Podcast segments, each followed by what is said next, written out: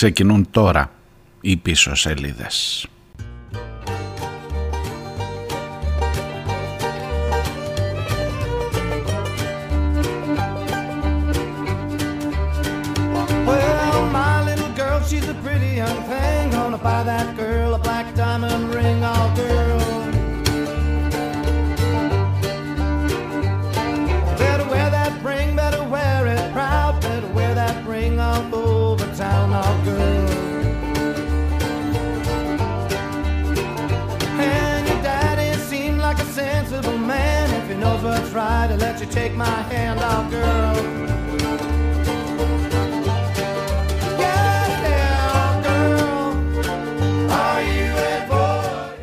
Γεια σας, καλώς ήρθατε. Καλημέρες. Ε, 22 ο Φλεβάρης. Άντε, είδατε μία-μία τις μετράμε. 22 έχει μέχρι τις 29 αυτός. Σήμερα θα ήταν η μέρα που θα σχολιάζαμε την απόφαση του δικαστηρίου. Μετά την χθεσινή εκπομπή, μετά τα όσα ακούσατε. Φαντάζομαι όσοι επιμένετε στοιχειοδός να αναζητάτε. Η είδηση για τον Ασάνς είναι μία είδηση που αν δεν έχεις στο, τι να σου πω, στο ίντερνετ κυρίως, στο ίντερνετ, καταρχάς σε ό,τι έχει να κάνει με κανάλια, ξεχάστε το, ξεχάστε το. Ε, θα εξαιρέσω το κόντρα φυσικά, ε, μήπως αδικό κάποιο, δεν ξέρω, ίσως ίσως το Άτικα. Ε, θα εξαιρέσω το κόντρα, δεν ξέρω για τα άλλα, αλλά από, μεγά, από, από εκεί και πέρα, από εκεί και πάνω, σε μέγεθος εννοώ, σε κύρος, σε εμβέλεια, σε αξιοπιστία, σε αντικειμενικότητα, όλα τα πιο αντικειμενικά, πιο αξιόπιστα, πιο μεγάλα, πιο έγκυρα, πιο... Ε, μηδέν παιδιά. Όταν λέμε μηδέν, μηδέν. Δεν υπάρχει ρε παιδί μου η είδηση αυτή, δεν, σαν να μην έγινε ποτέ. Σαν να μην, σαν να μην υπήρξε ποτέ ο Ασάνς. Τον έχουν ήδη δολοφονήσει. Τουλάχιστον ψυχικά. Ε, θα πρέπει λοιπόν να την ψάξετε την είδηση αυτή για να τη βρείτε, για το τι γίνεται στο δικαστήριο. Λοιπόν σήμερα θα ήταν η μέρα που κανονικά θα λέγαμε, θα κρίναμε, θα σχολιάζαμε την απόφαση. Δεν είναι η μέρα αυτή γιατί πήρε παράταση τουλάχιστον για ένα 24ωρο. Γι' αυτό λέω ότι αν λίγο έχετε ψαχτεί με το θέμα αυτό, κάπου θα έχετε πες, δεν θα την ακούτε από μένα την είδηση. Ε, μέχρι τις 4 ώρα Λονδίνου σήμερα το απόγευμα έχουν περιθώριο οι δικηγόροι και των δύο πλευρών του Ασάνς και των Ηνωμένων Πολιτειών να προσκομίσουν συγκεκριμένα έγγραφα με βάση όλα αυτά τα οποία κατέθεσαν στο δικαστήριο. Αυτό μάλλον είναι θετικό. Ε, με πολύ μεγάλη επιφύλαξη σας το λέω, ακούσατε και τη χθεσινή εκπομπή ή αν, αν δεν ακούσατε τη χθεσινή εκπομπή να ξέρετε ότι οι πιθανότητες του Ασάνς να μην εκδοθεί μάλλον είναι πάρα πολύ μικρές. Ωστόσο το γεγονός ότι το δικαστήριο επιμένει λίγο παραπάνω, ζητά έγγραφα, μπορεί, μπορεί, μπορεί, τρία μπορεί, το ένα πίσω από το άλλο, να σημαίνει και κάτι θετικό. Η Λαμπρινή χθες τελείωσε την κουβέντα μας με ότι θα μείνω με σφιγμένο το στομάχι μέχρι το βράδυ για να ξέρουμε την, ε, για να μάθουμε την απόφαση. Άλλο ένα 24ωρο με σφιγμένο το στομάχι εκεί.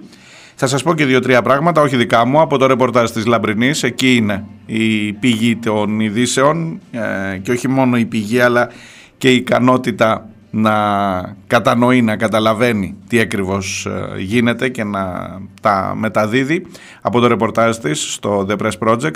Το εγκυρότερο αυτή τη στιγμή ή μάλλον και το εγκυρότερο αλλά και το μόνο για να μην πω σχεδόν το μόνο μέσο που ενδιαφέρεται πραγματικά για μια υπόθεση που αφορά όλη τη δημοσιογραφία.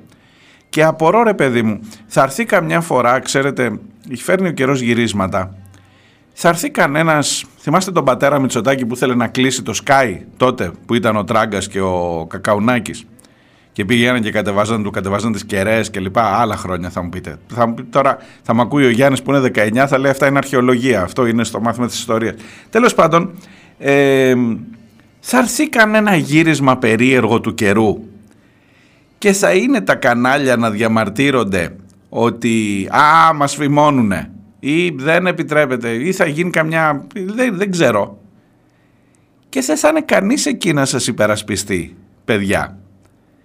Και το λέω και σε κεντρικό και σε τοπικό επίπεδο και εδώ στην Κρήτη μην νομίζετε που είμαι εγώ. Χθες κάναμε μια συνέντευξη τύπου για το θέμα του Ασάνς ήρθε μόνο μία κάμερα και αυτή όχι από τα μεγάλα τοπικά κανάλια της Κρήτης. Το Κρήτη TV και το Κρέτα ή τη νέα τηλεόραση. Άσε τώρα σου λέω, αλλά θα έρθει καμιά ώρα να τρώμε τίποτα μηνύσεις από εδώ από εκεί, να φωνάζουμε, να έχουμε και δίκιο ενδεχομένως, να κλείνουν τίποτα κανάλια και θα λες ρε γαμώτα δεν είναι κανείς εκεί να με υπερασπιστεί τώρα, τι γίνεται. Ναι, ναι, κάπως έτσι.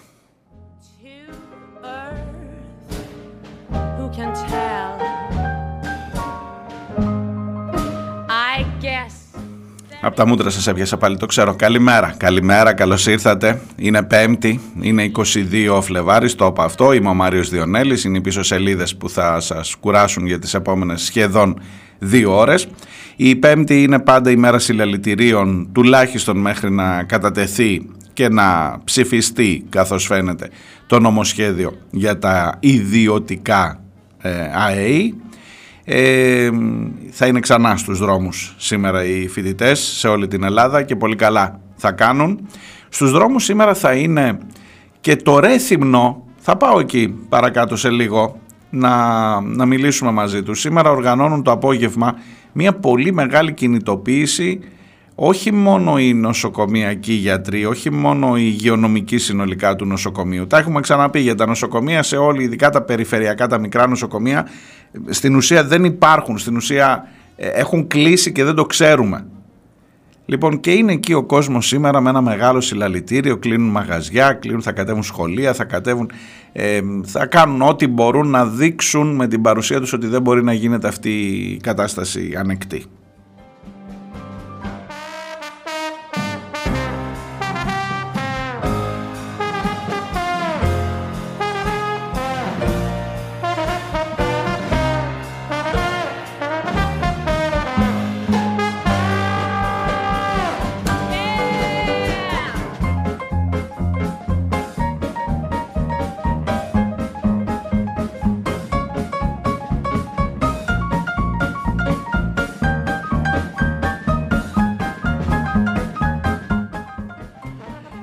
Αυτά λοιπόν από πλευράς κινητοποιήσεων, ε, τουλάχιστον αυτά που έχουν μπει στο δικό μου καλεντάρι, δεν ξέρω αν υπάρχει κάτι άλλο στην ε, υπόλοιπη χώρα. Περιμένουμε, περιμένουμε βεβαίως τις αποφάσεις των αγροτών από τα μπλόκα. Ξέρετε υπάρχει μια μεγάλη συζήτηση ε, για το πόσοι αγρότες, για το τι είδους κινητοποίηση έγινε.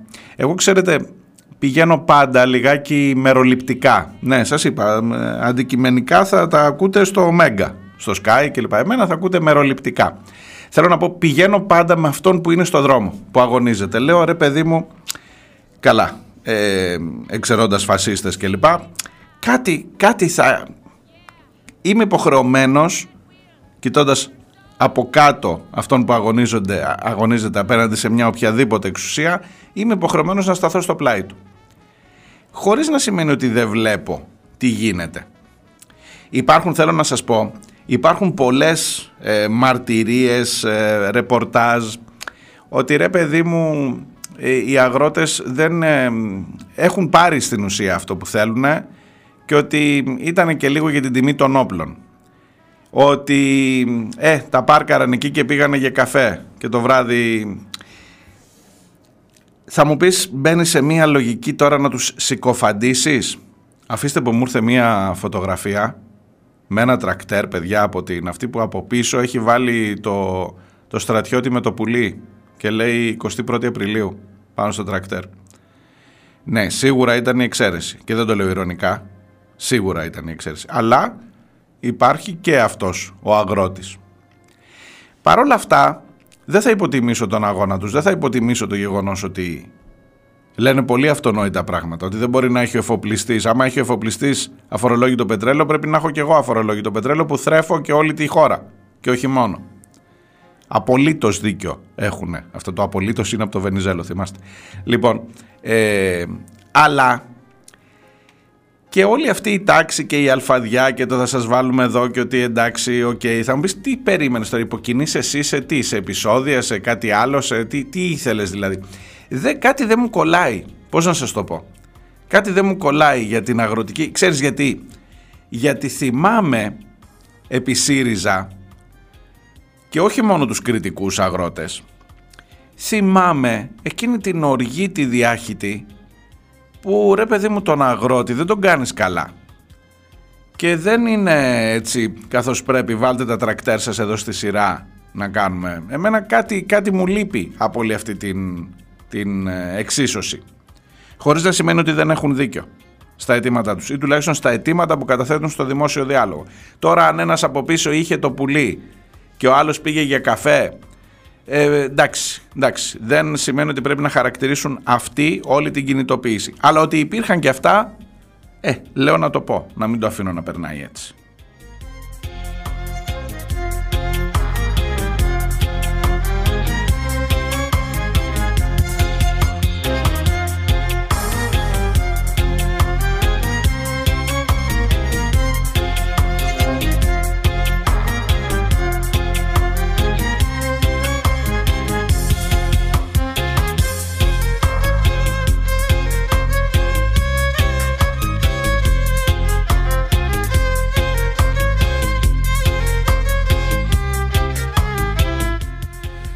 Καλημέρα στην παρέα στο chat, ο Στάθης, η Φιλία, ο νούμερο 8, ο Γκεμαντζού, ο Ντάνιελ, η Χρυσούλα. Την καλημέρα μου σε όλους σας, ο Αντώνης στο Messenger.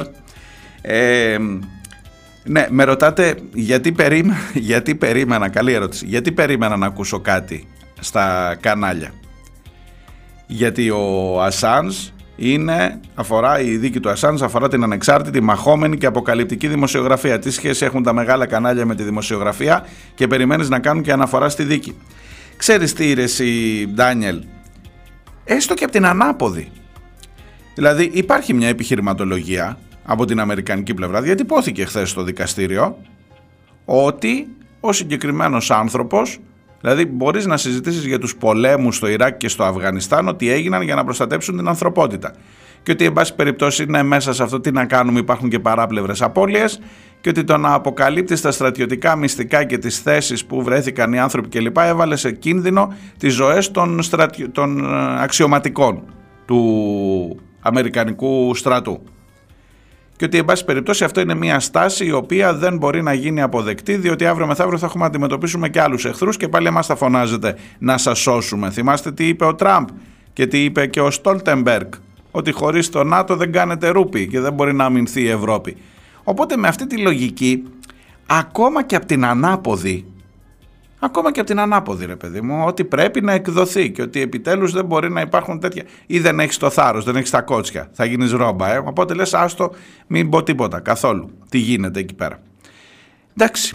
Ε, το, και μου γράφει επίσης ο Αναστάσης ότι δεν είδα λέει ούτε στο ριζοσπάστη ούτε και στο κουκουέ βρήκα κάποια ανακοίνωση για το θέμα αυτό και μου λέει εσείς, εσείς που είστε μέσα στα πράγματα μήπως θα μπορούσατε να μας πείτε αν είπε κάτι πρόσφατα το κουκουέ για τον Ασάνς έστω μια μικρή ανακοίνωση κάτι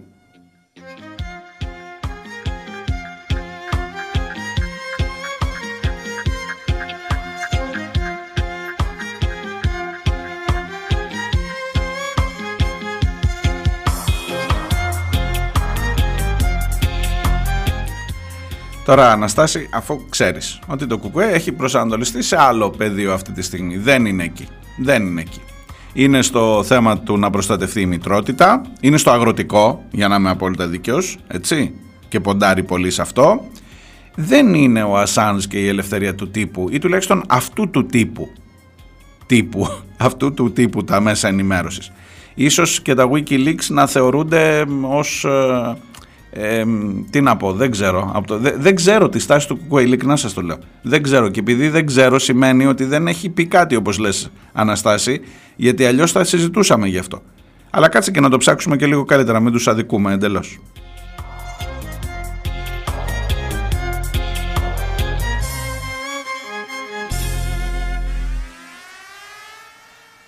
Λοιπόν, επικαιρότητα για να τα βάζουμε σε μια σειρά γιατί ξεκίνησα λίγο ανορθόδοξα. ΣΥΡΙΖΑ συνέδριο. Άντε να το βάλω σήμερα πρώτο στη λίστα. Θα το βάλω. Αρχίζει το συνέδριο. Είναι μια πολύ σημαντική ε, στιγμή για κάθε κόμμα το συνέδριο του και ειδικά αν είσαι ένα κόμμα της εξωματικής αντιπολίτευσης. Ακόμα τουλάχιστον. Ε, τώρα, όλος αυτός ο χαμός, όλο αυτό το παραπολιτικό, ποιος είναι με ποιον, ποιος θα φάει τον κασελάκι, θέλει και αυτός να το φάει το κεφάλι του με αυτά που κάνει. Ότι θα τεθεί ζήτημα ακόμα και επανεκλογής, όχι Προέδρου, επανεκλογής Κεντρικής Επιτροπής και Πολιτικής Γραμματείας, την οποία τη βγάλανε τώρα πριν από, το, από λίγο καιρό, λίγο πριν τις εκλογές. Ε, το γεγονός ότι το, το κόμμα της αξιωματικής αντιπολίτευσης βρίσκεται σε μια στιγμή που εκτός από τον αρχηγό δεν πρέπει να ακούγεται τίποτα άλλο και επίσης πρέπει να είναι όλοι συντεταγμένοι στις δικές του θελήσεις είναι ένα σημείο των καιρών για την αριστερά θα πω εγώ. Μην με μαλώσετε ξανά μου πείτε μην το βάζεις τον ΣΥΡΙΖΑ στην αριστερά, έχει χωρίσει διαπαντός. Μπορεί και να χωρίσει ε, οριστικά και με, πώς το λένε, με χαρτί διαζυγίου αν αποφασίσουν στο συνέδριο ότι θα γίνουν σοσιαλδημοκρατία, δηλαδή να πάνε στη, στο Ευρωπαϊκό Σοσιαλιστικό Κόμμα, έχει τεθεί ως πρόταση, δεν το λέω εγώ, και το έβαλε και ο Στέφανος στο ερωτηματολόγιο. Και είναι το μόνο σοβαρό από αυτά που είχε στο ερωτηματολόγιο του.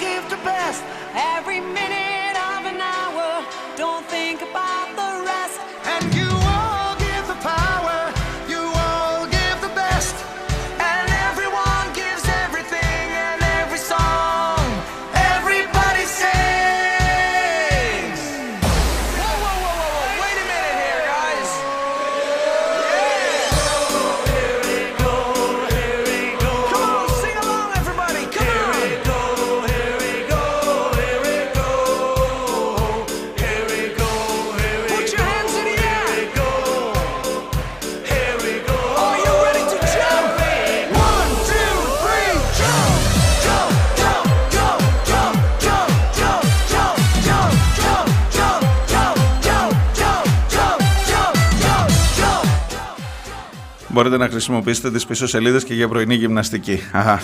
λοιπόν, το συνέδριο του ΣΥΡΙΖΑ ξεκινά σήμερα. Αν δεν είστε από εκείνους που... Ε, και κοιτάξτε, υπάρχει, βλέπετε ότι πάντα κρατώ μία στάση ε, έχοντας τα μάτια μου εκεί. Όχι για τα μάτια του Στέφανου, ούτε για τα μάτια του Σπίρτζη, ούτε για τα μάτια της Γεροβασίλη το γεγονός ότι όλη αυτή η συζήτηση γίνεται ακόμα στο όνομα μιας κάποιας υποτιθέμενης αριστεράς το γεγονός ότι η εναλλακτική ε, με, μου κεντρίζει το ενδιαφέρον, με ιντριγκάρει η διαδικασία που θα ακολουθηθεί μέχρι να πάμε να τα βρούμε τελικά επειδή άλλος δρόμος δεν υπάρχει με το Πασόκ σε έναν κεντρικό κεντροαριστερό σοσιαλδημοκρατικό πόλο για να αντιπαρατεθούμε στο Μητσοτάκι. Γιατί το ζήτημα δεν μπαίνει σε βάση πολιτική, δεν μπαίνει σε βάση αρχών, μπαίνει μόνο, όπως το έβαλε η, η εκδήλωση που έγινε πρόσφατα από την εφημερίδα των συντακτών, απέναντι στον Μητσοτάκι ποιος. Και δυστυχώς αυτό είναι που μετράει περισσότερο και όχι το πώς. Και όλες αυτές οι αψιμαχίες που παρατηρείτε σε αυτό απαντούν, στο ποιος και όχι στο πώς, δυστυχώς.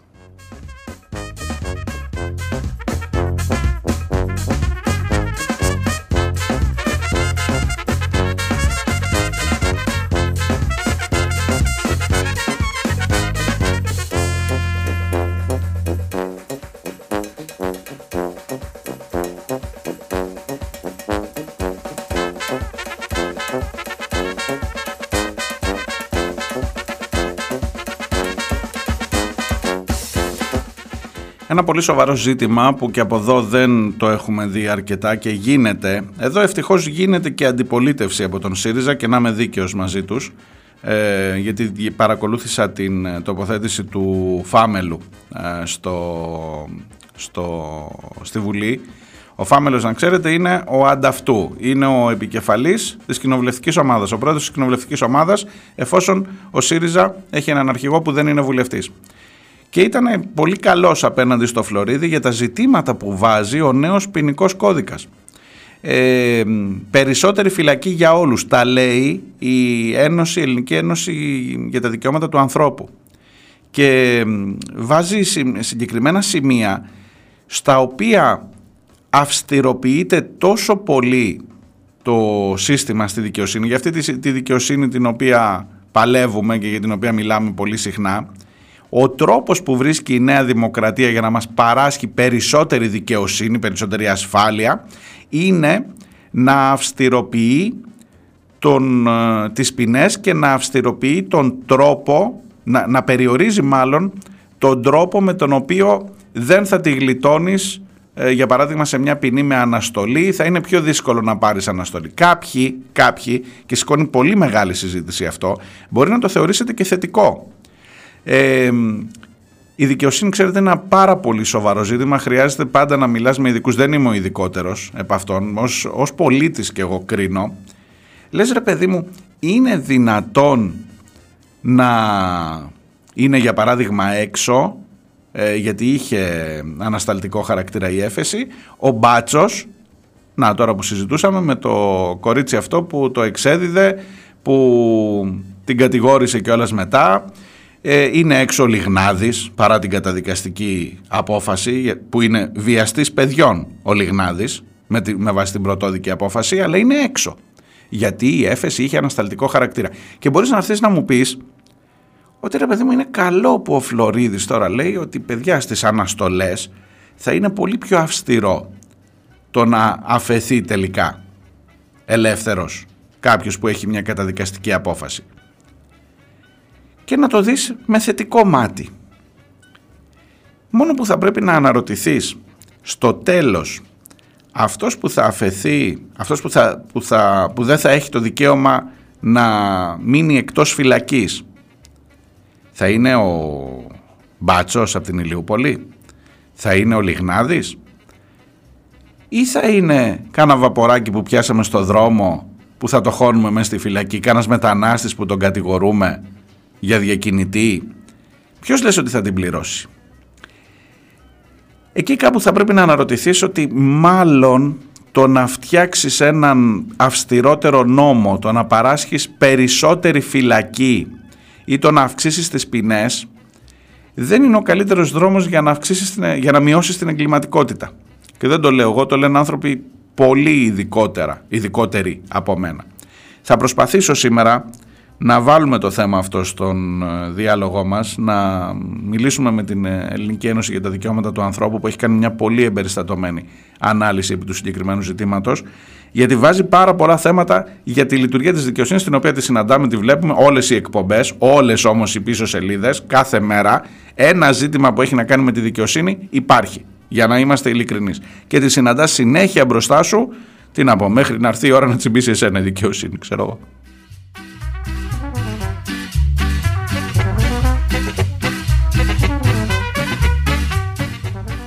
Άμα με δικάσουν ποτέ πουθενά θα λέτε, θα πάρετε αυτό το απόσπασμα και θα λέτε να προφητική αυτή του Διονέλη. Λοιπόν, μονόλογο, διάλειμμα πρώτο, έρχομαι σε λίγο.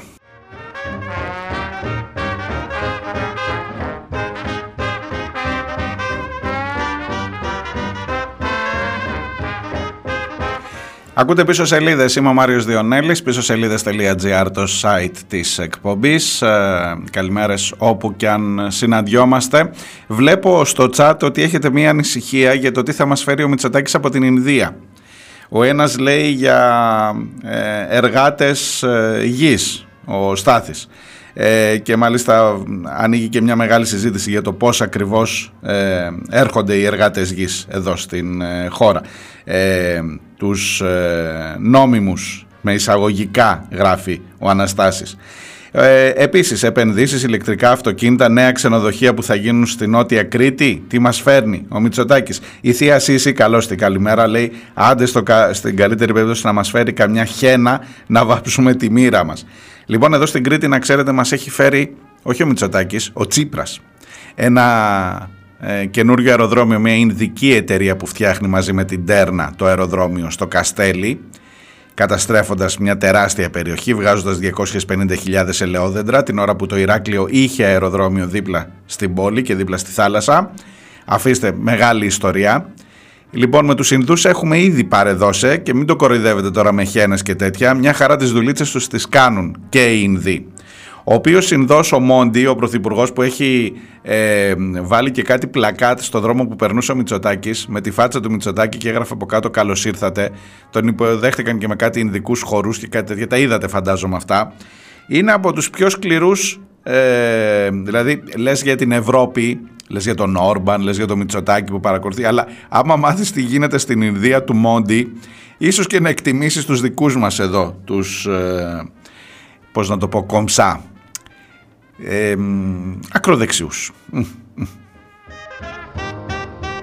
Όχι, όχι, το παίρνω πίσω το ακροδεξιούς. Ε, αυτούς που διοικούν χώρες που το κράτος δικαίου δεν τα πάει και πάρα πολύ καλά όπως λέει το ψήφισμα του Ευρωπαϊκού Κοινοβουλίου. Το είπα λίγο καλύτερα, εντάξει.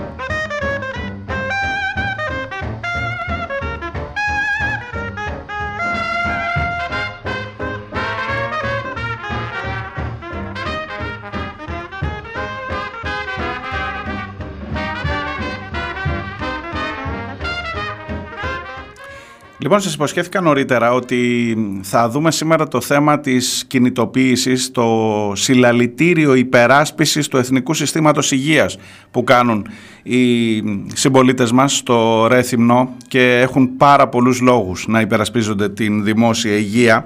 Πριν ε, πάω στην ε, τηλεφωνική γραμμή θα θέλω να μεταδώσω μια διαφήμιση. Όπως ξέρετε, ε, διαφημίσεις δεν παίζει αυτή η εκπομπή, αλλά η διαφήμιση, βάλτε το σε εισαγωγικά παρακαλώ, το σποτ που μου έστειλαν τα παιδιά, οι άνθρωποι εκεί από το Ρέθυμνο, νομίζω ότι πρέπει, έχω χιλιάδες λόγους να ακουστεί σε αυτά τα 40 δευτερόλεπτά του περίπου και μετά να μπω στην ε, συζήτησή μας. Εδώ λοιπόν. Την 5η 22 Φεβρουαρίου στις 6 το απόγευμα μαζευόμαστε μπροστά στο Δημαρχείο Ρεθύμνου για να ενώσουμε όλοι τις φωνές μας μαζί με αυτές των υγειονομικών μας και να πρωτοφωνάξουμε Θέλουμε δημόσια και δωρεάν υγεία. Κάτω τα χέρια από τα νοσοκομεία. Δεν πρέπει να λείπει κανείς. Μαθητές, φοιτητές, εργαζόμενοι, συνταξιούχοι, αγρότες, μετανάστες, όλοι μαζί να στηρίξουμε το ΕΣΥ, να στηρίξουμε το νοσοκομείο μας, το νοσοκομείο του Ρεθύμνου. 5η 22 του Φλεβάρι στις 6 το απόγευμα μπροστά από το Δημαρχείο Ραθύμνου. Τόσα πιο πρόσφατο θα δεις, θα τον αλλάξουμε εμείς, θα τον αλλάξουμε εμείς.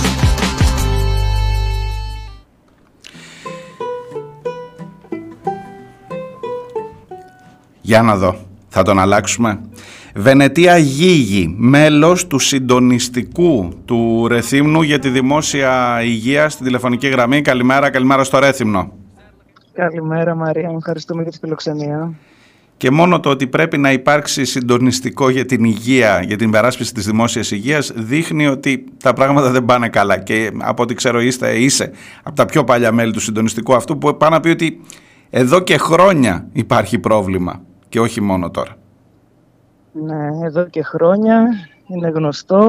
Βέβαια η κατάσταση πάει από το κακό στο χειρότερο. Κάθε φορά βέβαια το ίδιο λέμε. Μάλλον δεν έχει... Μάλλον δεν έχουμε βρει τον πάτο Τελειωμό. ακόμα. Μάλλον δεν Ναι, έχουμε βρει κάτω ακριβώς. το, το, το βυθό. Αλλά νομίζω τώρα με τον Άδωνε ήρθε ο συγκεκριμένος άνθρωπος να αποτελειώσει πολλά πράγματα. Μμμ. Γιατί λοιπόν είστε σήμερα στο δρόμο, στο Ρέθυμνο, στη, στο Δημαρχείο Ρεθύμνου στις 6 ώρα, μια μεγάλη, ξέρω ότι υπάρχει κινητοποίηση σε πάρα πολλούς χώρους, εννοείται η υγειονομική μπροστά, αλλά μ, ξέρω ότι θα είναι τα σχολεία, ξέρω ότι θα είναι ο εμπορικός κόσμος, ξέρω ότι θα είναι η κοινωνία του Ρεθύμνου θα είναι εκεί να υπερασπιστεί, τι, το νοσοκομείο, τα αυτονόητα, ε. Α- Ακριβώς, τα αυτονόητα, να έχουμε δημόσια και δωρεάν και ποιοτική υγεία και να είναι αξιοπρεπείς και οι υπηρεσίες που δικαιούμαστε εμείς οι πολίτες, αλλά και οι συνθήκες εργασίας για τους γιατρούς. Αυτή τη στιγμή, όπως μας έχουν ενημερώσει ε, οι γιατροί του νοσοκομείου μας, ε, τα νούμερα είναι ενδεικτικά. Δηλαδή, ε, παθολογική, στην παθολογική έχουμε ένα γιατρό αντί για 7. Στα επίγοντα έχουμε δύο ειδικευόμενους γιατρούς και έναν ιδιώτη με μπλοκάκι αντί για 7 γιατρούς. Στην ορθοπαιδική σύντομα θα έχουμε 3 αντί για 5. Στη χειρουργική 4 αντί για 7. Η ογκολογική έχει κλείσει. Οπότε καταλαβαίνετε. Πάμε να πει Ηράκλειο. Ή Ηράκλειο ή Χανιά. Ηράκλειο ή Χανιά. Ακριβώς. Δηλαδή, μέσα σε όλη την ταλαιπωρία έχουν να μετακινούνται και σε άλλο νομό για τις θεραπείες τους. Ε, Υπάρχει έλλειψη νοσηλευτικό προσωπικό σε ειδικευόμενους γιατρούς, σε αγροτικούς και το γνωστό στα ΕΚΑΒ οι διακομιδές γίνονται ακόμα με μη εξειδικευμένο Με ό,τι αυτό μπορεί να σημαίνει. Το ότι βάζουν, δηλαδή, εμείς... βάζουν δηλαδή γιατρούς άλλων ειδικοτήτων, αυτό είναι ένα πολύ σοβαρό θέμα και ακόμα είναι με το εντέλεσθε η διαδικασία. Ε, να αφήσουν την κλινική, να αφήσουν τη βάρδια για να πάνε ένα πολυτραυματία ας πούμε από το Ρέθυμνο στο Ηράκλειο ή στα Χανιά ε, και να είναι μέσα στο στο ε, ασθενοφόρο, ένας ξέρω εγώ γαστρεντερολόγος. Ένας, ε, ε, μιλάμε για πράγματα τα οποία είναι από άλλη εποχή. Από άλλη εποχή, δηλαδή στο τέλος θα συζητάμε και για τα κάρα να τους μεταφέρουμε. Ε, τα έχουμε δει αυτά στην Ελλάδα στις καρότες, στον αγροτικό ναι, ναι. ναι, δυστυχώς. Το Ρέθυμνο ναι. γιατί, γιατί έχει την, τη μεγάλη ατυχία να βρίσκεται ανάμεσα σε δύο πόλεις που όχι ότι στο Ηράκλειο και στα Χανιά είναι καλύτερα τα πράγματα, αλλά εν πάση περιπτώσει υπάρχει πιο οργανωμένος και νομίζω ε, από την αρχή είχε σχεδιαστεί η κατάσταση ότι για ό,τι δεν μπορεί να καλύψει το νοσοκομείο του Ρεθύμνου, έλα μωρέ δίπλα είναι και τα Χανιά, δίπλα είναι και το Ηράκλειο. Ναι, το πρόβλημα πλέον είναι ότι έχουν, υπάρχουν σοβαρά προβλήματα στη λειτουργία όλων των νοσοκομείων, οπότε δεν θα δεν μπορούμε να βασιζόμαστε, θα μας σώσει το να μεταφερθούμε σε ένα νοσοκομείο στο Ηράκλειο ή στα Χανιά, έχουν και εκεί αντίστοιχα προβλήματα. Και επίσης μην ξεχνάμε ότι πρόκειται για την Κρήτη, είναι νομοί που το καλοκαίρι γεμίζουν από Σε λίγο ξεκινάει το καρναβάλι, που σημαίνει δυστυχώς ή ευτυχώς από ό,τι μας έχουν πει οι γιατροί, σχεδόν κάθε βράδυ θα πρέπει να, να περιθάλψουν γύρω στα 70 άτομα μόνο από το καρναβάλι. Και στα επίγοντα βρίσκονται δύο γιατροί. Δηλαδή είναι και αυξημένες ανάγκες και από το τουρισμό και από τις εκδηλώσεις που δεν μπορούμε να. Δεν γίνεται να λειτουργεί με κέντρο υγείας ένας ολόκληρος νομός. Η, η αντίληψη του κόσμου για όλα αυτά, ξέρεις πολλές φορές συζητάμε ρε παιδί μου ότι μα δεν κάνεις τίποτα. Το Ρέθυμνο έχει βγει ξανά και ξανά στο δρόμο. Ε, οι, οι πολίτες νομίζω έχουν κατανοήσει, ξέρετε όλοι τώρα τι, τι σημαίνει. Δηλαδή το Ρέθυμνο είναι μια μικρή πόλη, μα που να χτυπήσω ξύλο μια φορά στο τόσο όλοι θα περάσουν από το νοσοκομείο. Δηλαδή δεν είναι κάτι που είναι κάπου εκεί μακριά, δεν το νιώθεις, δεν το βλέπεις. Προφανώς αφορά την τοπική κοινωνία. Ακριβώς. Βέβαια το πρόβλημα είναι ότι πολλές φορές και εμείς σαν πολίτες τα βάζουμε με τον γιατρό που θα βρούμε μπροστά μας την ώρα που θα πάμε στο νοσοκομείο και δεν θα μπορεί να μας εξυπηρετήσει και δεν πάμε να πούμε τα παράπονα μας λίγο παραπάνω στη διοίκηση που επιλέγει αυτόν τον τρόπο λειτουργίας και νομίζω ότι είναι άδικο να τα ακούνε οι γιατροί Mm-hmm. Και αυτό που φάνηκε και μέσα στην πανδημία που οι άνθρωποι ήταν εξαντλημένοι και προσπάθησαν να εξυπηρετήσουν ε, χιλιάδες κόσμου ε, με ό,τι μέσα είχαν. Ναι, στο ρύθμο ελπίζω ότι ο κόσμος γνωρίζει. Αυτό προσπαθήσαμε να κάνουμε και αυτή τη φορά, γιατί πολλές φορές δεν ξέρω, ίσως ο κόσμος να κουράζεται να ακούει τα ίδια και τα ίδια. Σου λέει τόσα χρόνια μας λένε ότι καταραίει. Τελικά ακόμα έχουμε νοσοκομείο. Mm. Ίσως να μην ξέρει τόσο τόσο καλά την κατάσταση. Γι' αυτό κάναμε μια προσπάθεια με αφορμή το κάλεσμα της Ένωσης Γιατρών και του Ιατρικού Συλλόγου. Ε, βρεθήκαμε όλοι οι φορείς μαζί. Εμείς σαν συντονιστικό είμαστε ουσιαστικά μια ομάδα πολιτών που υπάρχουν και γιατροί μαζί μας με σκοπό να βοηθήσουμε τους γιατρούς να αναδείξουμε το πρόβλημά τους γιατί προφανώς οι άνθρωποι δεν έχουν το χρόνο και τα μέσα για να μιλήσουν οι ίδιοι στον κόσμο. Οπότε σαν συντονιστικό τα τελευταία χρόνια έχουμε αναλάβει με κάποιο τρόπο αυτό το ρόλο, να μπορούμε όσο, όσο περισσότερο γίνεται να ενημερώνουμε τον κόσμο για την κατάσταση, να ευαισθητοποιούμε τον κόσμο για το τι συμβαίνει. Και αυτή τη φορά για σήμερα νομίζω ότι βάλαμε όλοι τα δυνατά μας. Είναι η πρώτη φορά που βρεθήκαμε πάρα πολλοί φορείς μαζί, ε, σύλλογοι, ενώσεις και με μπροστάριδες στην Ένωση Γιατρό, το Σύλλογο Εργαζομένων, τον Ιατρικό Σύλλογο, Φαρμακευτικό Σύλλογο κτλ. Ε, Θα είστε εκεί ακριβώς που πρέπει να είστε σήμερα. Ναι. Ακριβώς, ακριβώς. Ελπίζω να ακούγει τη φωνή αυτή. Δεν θέλω, ξέρεις, συνήθως οι συνεντεύξεις αυτές τελειώνουν με το ποια είναι η ανταπόκριση. Ε, γίνονται συλλαλητήρια, ξανά πίεση, άσκηση, ε, με, με, αυτό. Τελικά, τελικά γιατί, για να κερδίσεις μετά ε, έναν γιατρό, ότι θα μπει άλλη μία πρόσληψη στις προκηρύξεις ή ότι θα γίνει μία... Θέλω να πω ότι το, τα αποτελέσματα αυτής της πίεσης, για να τα νιώσεις πραγματικά, έχεις καμιά φορά την αίσθηση ότι θα περάσουν χρόνια, βρε παιδί μου. Δεν θα τα προλάβεις εσύ να δεις ένα νοσοκομείο στελεχωμένο. Δεν ξέρω αν, είναι, αν είμαι πολύ απεσιόδοξος αυτό. Ναι, απλά δεν πρέπει να ξεχνάμε ότι δεν έχουν περάσει και πάρα πολλά χρόνια που υπήρχε νοσοκομείο που ήταν όσο ήταν. Προφανώς το οργανόγραμμα είναι παλιό. Ωστόσο, υπήρχαν κάποτε γιατροί, μπορούσε να εξυπηρετηθεί ο κόσμος πολύ καλύτερα από τη σήμερα. Ε, και όλο αυτό που πληρώσαν οι παππούδες μας, οι γονείς μας και εμείς με τους φόρους μας, σήμερα το τσακίζουν και δυστυχώς δεν το κάνουν μια και έξω για να ίσως θα παίρνει έτσι χαμπάρι ο κόσμος καλύτερα. Αλλά γίνεται σιγά σιγά, σταδιακά με αποτέλεσμα και ο κόσμος να είναι δεν ναι, ξέρω, ναι, κουρασμένος. Πάντως, επειδή το πληρώσαν οι πατεράδες μας και οι παππούδες μας και οι δικοί σας εκεί στο Ρεθυμνό, ε, αυτός και μόνο θα ήταν, είναι ένας λόγος για να βρεθείς σήμερα στο δρόμο και για να διεκδικήσει έστω αυτά που, είσαι, που είχες πριν από 20 χρόνια. Έτσι, πριν από 15 χρόνια. Είναι τραγικό και μόνο να το θέτεις έτσι. Καλή δύναμη σας εύχομαι. Εύχομαι να πάνε σήμερα να είναι ένα ισχυρότατο μήνυμα αυτό από το Ρέθυμνο και ο κόσμος της πόλης να δώσει ένα πολύ δυναμικό, πολύ δυνατό μήνυμα. Ευχαριστώ πολύ προς το παρόν. Ευχαριστούμε και εμείς. Καλή συνέχεια. Γεια χαρά.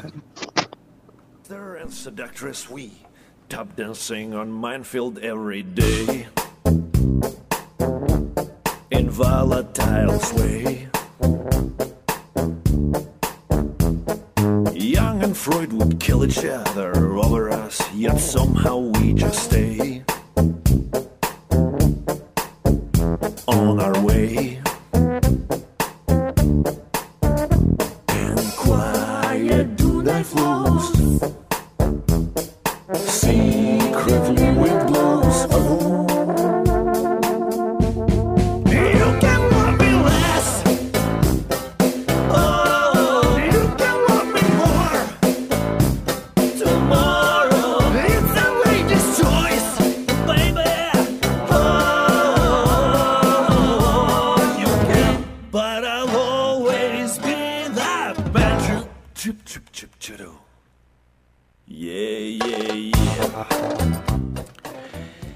Ήταν η Βενετία Γίγη μέλος του συντονιστικού του Ρεθύμνου για την δημόσια υγεία. Κρατήστε λίγο μερικές φράσεις από αυτή την κουβέντα και αναλογιστείτε. Ξέρεις, άμα το σκέφτεσαι, κάθε ένα από τα ζητήματα που είναι μπροστά μας θα μπορούσε να είναι ένα αντικείμενο συνέντευξης για τις μετακινήσεις των γιατρών, για τα εντέλεστα, για τα φακελάκια που νομιμοποιεί, νομιμοποιεί ο Άδωνης στα χειρουργεία. Για την ε, αποκάλυψη που, έκαναν, που έκανε ο Ιατρικός Σύλλογος της Αθήνας, αν δεν κάνω λάθος θα το δω πιο συγκεκριμένα, για, την, ε, για το χαράτσι που έρχεται μέσω της συνταγογράφησης. Άλλο και αυτό. Άλλο καινούριο αυτό τώρα. Ε, όποτε θα πηγαίνεις να σου γράψει μία εξέταση, θα, ο Πανελλήνιος Ιατρικός Σύλλογος ε, θα υπάρχει η αποζημίωση εργαστηριακών εξετάσεων με ένα ευρώ αναπαραπεμπτικό και, και την αποζημίωση απεικονιστικών εξετάσεων με 3 ευρώ αναπαραπεμπτικό τα οποία θα πληρώνει ο ασθενής. Δηλαδή σου λέει παιδί μου τι θέλεις, ακτινογραφία, τσουπ, ένα ευρουλάκι. Ναι εντάξει είναι, είναι τσάμπα στο νοσοκομείο αφού έχεις ασφάλιση αλλά είναι μέχρι να χρειαστεί ακτινογραφία. Ε, είναι τσάμπα το να σε δω και να πει ο γιατρός ε, πρέπει να βγάλουμε μια κτηνογραφία. Τσουπ, ευρουλάκι.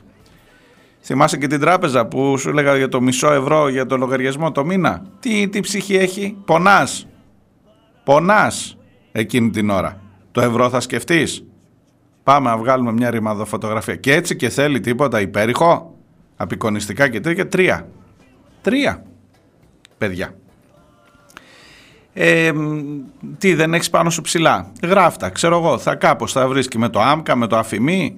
Ξέρουν, έχουν τον τρόπο. Ο Άδωνης εξάλλου σας θυμίζω είχε βάλει και το 5 ευρώ που τότε θα σου ερχόταν στην εφορία. Τα θυμάστε, εκεί πας ξανά. Λοιπόν, ε, κρατήστε λίγο αυτό που είπε η Βενετία πιο πριν. ε, να πάμε εκεί που ήμασταν πριν, πριν από κάμποσα χρόνια που είχαμε γιατρούς. Δηλαδή αγωνίζεσαι, αγωνίζεσαι για να πας προς τα πίσω. Έλεγε και ο Βαρουφάκης εχθές στην κουβέντα εδώ που κάναμε με αφορμή τον Ασάνς βέβαια, αλλά ότι η γενιά μας, αυτή εδώ η γενιά, είναι η πρώτη γενιά μετά τον πόλεμο που ζει χειρότερα από την προηγούμενη γενιά. Αυτό ακριβώς, αυτό ακριβώς. Δηλαδή λες, κάνω διαδήλωση σήμερα στο Ρέθυμνο για να πάει το νοσοκομείο μου 20 χρόνια πίσω. Και, και, και το λες με περηφάνεια. Γιατί 20 χρόνια πίσω ήταν καλύτερα. Ενώ πριν τα μνημόνια, πριν το πρώτο, το δεύτερο, το τρίτο, Αλέξη, τα δημοψηφίσματα, τις κολοτούμπες, πίσω, 20 χρόνια πίσω, ήμουνα καλύτερα στο νοσοκομείο του Ρεθύμνου, είχα περισσότερους γιατρούς. Αγωνίζομαι, βγαίνω στο δρόμο, δες το σαν τίτλο, βγαίνω στο δρόμο για να πάω 20 χρόνια πίσω. Το καταλαβαίνεις; Πόσο θλιβερό είναι αυτό. Και μετά σου λέει για βιομηχανική επανάσταση και που η Ελλάδα είναι πρώτο. Ελλάδα 2.0. Το 2.0 αυτό μάλλον εννοεί, το 20 χρόνια πίσω. Βγάλε την τελεία.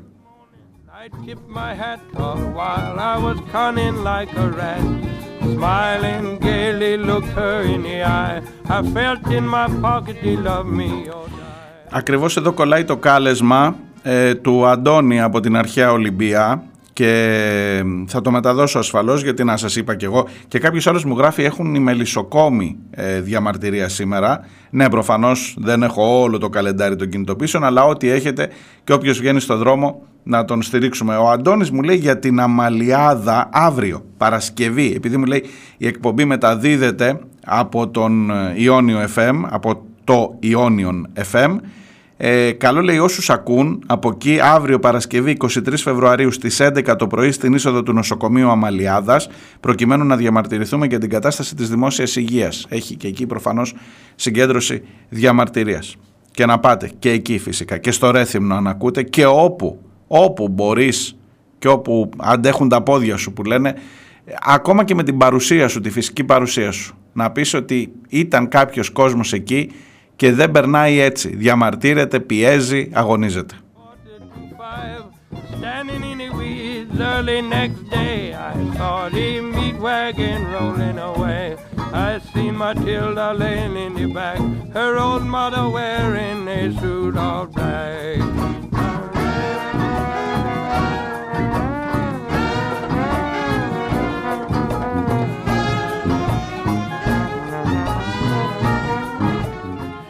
για τις ε, κινητοποιήσεις των αγροτών. Η συντεταγμένη μου γράφει ο Αντώνης από την αρχαία Ολυμπία. Εν τη συντεταγμένη πολιτεία συντεταγμένα κατελθόντες εν το σύνταγμα συνετάχθησαν. Την επαύριο και πάλιν συντεταγμένα εκ του συντάγματος ανεχώρησαν ή να επανασυνταχθούν.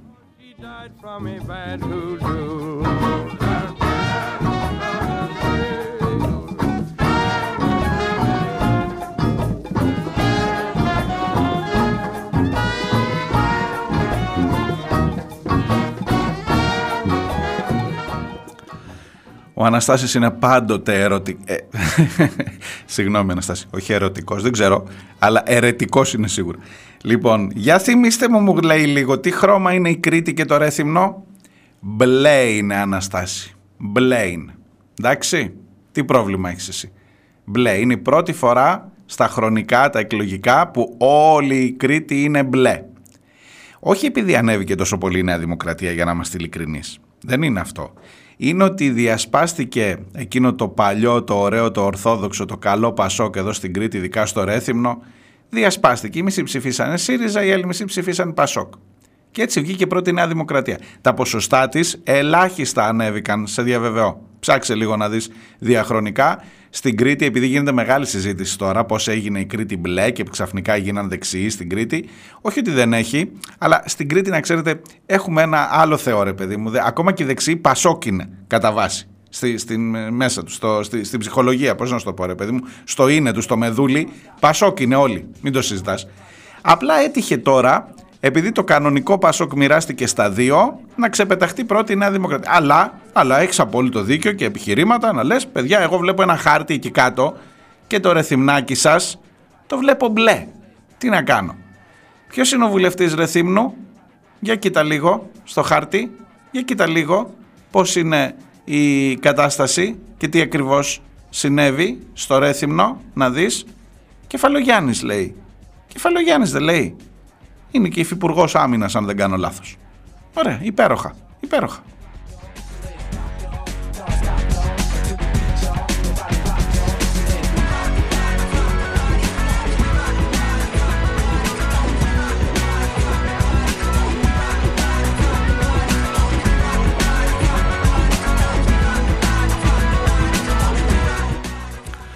Να τη Σύση, τα, τα, τα συνέδεσε. Να φέρει λέει οι κονίτσες της θεάς Κάλι από την Ινδία ο Πανμέγιστος να τις βάλουμε εκεί στο ΕΣΥ από, προς παράδειγμα και κίνητρο.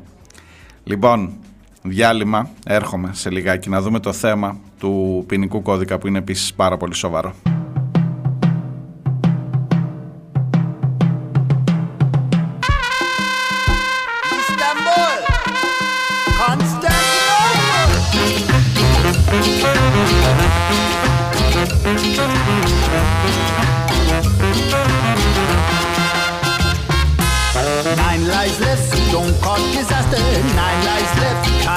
I'm masterful. We're walking slow, our hearts beating faster. Make our way to Istanbul. Now the crescent moon and the stars that reach beyond whisper to us secrets I can only find it.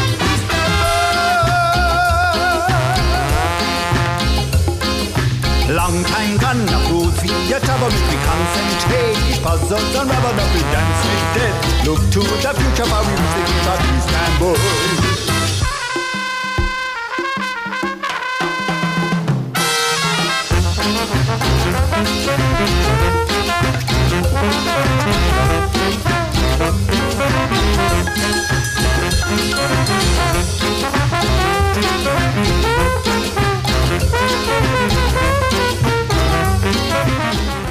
Ώρα δεύτερη για τις πίσω σελίδες, ε, Μάριος Διονέλης στο μικρόφωνο, πίσω σελίδες.gr, 22 Φλεβάρης και 5η σήμερα.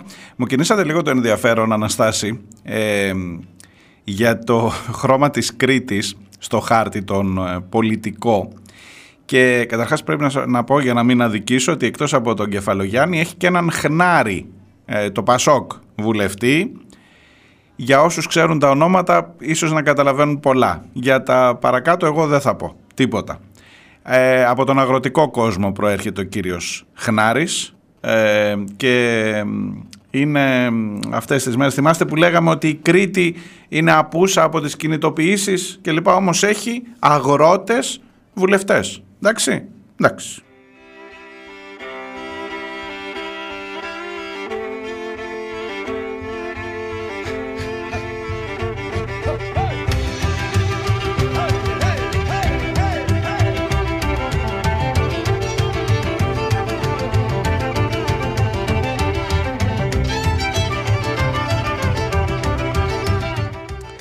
Επίσης για να καταλάβεις την, ε, το χρώμα της Κρήτης, ένα στοιχείο που ίσως θα πρέπει να δεις στις εκλογές είναι η θέση που έχουν λάβει τα κόμματα. Ο ΣΥΡΙΖΑ στην Κρήτη, στους τρεις από τους τέσσερις νομούς, δεν είναι αξιωματική αντιπολίτευση, έχει ήδη πέσει στην τρίτη θέση. Εκτός από τα Χανιά δηλαδή, σε Ρέθυμνο, Ηράκλειο και Λασίθι, η θέση που κατέλαβε είναι η τρίτη, όχι η δεύτερη στην ε, Κρήτη, γιατί η Κρήτη έχει ψυχή Πασόκ. Εκεί θα πάει τελικά να ψηφίσει. Γι' αυτό σας λέω, στην πρωτοπορία είμαστε. Είναι και όλοι κριτικοί Μητσοτάκης, Κασελάκης, Ανδρουλάκης.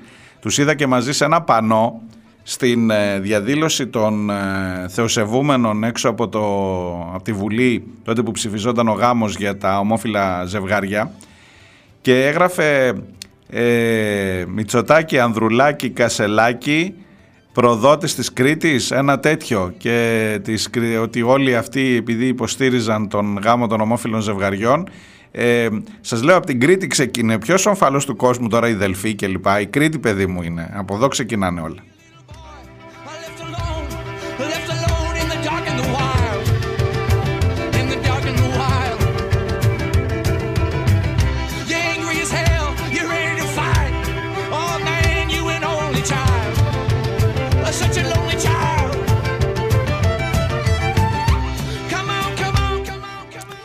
γράφετε για τους αγρότες, τους μπουκωμένους με τις, ε, τους αγροτοσυνδικαλιστές, μου γράφει ο Βλάχος, για το που το μόνο που τους ενδιαφέρει ήταν οι επιδοτήσεις, κανένα σεβασμό στο περιβάλλον, στις φυσικές βιολογικές καλλιέργειες. Στη Θεσσαλία μου λέει βάζαμε βαμβάκια σε μια περιοχή άνευ νερού. Τώρα βάζουν ηλιακά πάνελ για εύκολο χρήμα. Το πρόβλημα είναι αξιακό, δομικό. Εδώ να δεις βλάχος τι γίνεται στην Κρήτη και πόσες ελιές έχουν ξεπατωθεί είτε για να τις κάνουμε αεροδρόμιο είτε για να τις κάνουμε φωτοβολταϊκά και ανεμογεννήτρες. Άστο, άστο.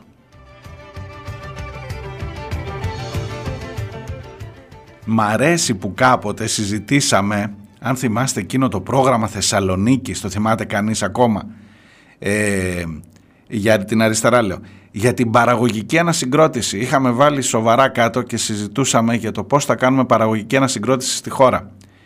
Και αυτοί που ευαγγελίζονταν, τώρα θα πεις πάλι ο Τσίπρας σου φταίει. Ε, με τον Τσίπρα πονάει πιο πολύ γιατί περίμενες να πάει αλλού το πράγμα. Με το Μητσοτάκι ήξερες τι σε περιμένει.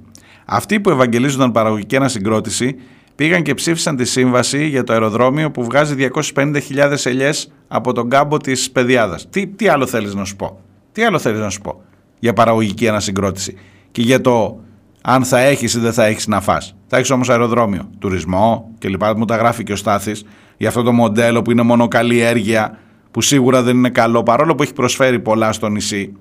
Κριτική την έκανα την εκπομπή σήμερα. Εντάξει. Είναι κριτική με γιώτα έτσι κι αλλιώς, σήμερα έγινε και κριτική με ήττα.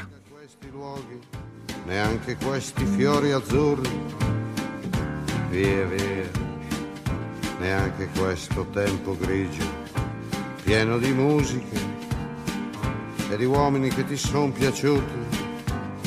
It's wonderful, it's wonderful, it's wonderful. Good luck, my baby, it's wonderful, it's wonderful. It's wonderful, I dream of you. Chips, chips. Do do do do do. Do do do do do. Chiboom, chiboom, boom. Do do do. Via, via. Vieni via con me. Entra in questo amore buio. Non perderti per niente al mondo. Via, via non perderti per niente al mondo lo spettacolo d'arte varia di uno innamorato di te. It's wonderful. Λοιπόν, σας υποσχέθηκα νωρίτερα ότι σήμερα πρέπει να δούμε το ζήτημα του νέου ποινικού κώδικα που φέρνει ο κύριος ε, Φλωρίδης. Έγινε μια πολύ μεγάλη αντιπαράθεση στην ε, Βουλή χθες και έχει πάρα πολλά ανοιχτά ζητήματα. Η, η, το γενικότερο αφήγημα είναι ότι πάμε σε αυστηροποίηση των ποινών και για, ένα, για όσους πείθονται με το αφήγημα της περισσότερης ασφάλειας, της περισσότερης τάξης, της πιο σκληρής δικαιοσύνης, αυτό έχει ένα θετικό πρόσημο. Καλός ή κακός πρέπει να το αναγνωρίσουμε στην κοινωνία. Να το αναγνωρίσουμε ότι συμβαίνει, ότι υπάρχει μέσα στην κοινωνία.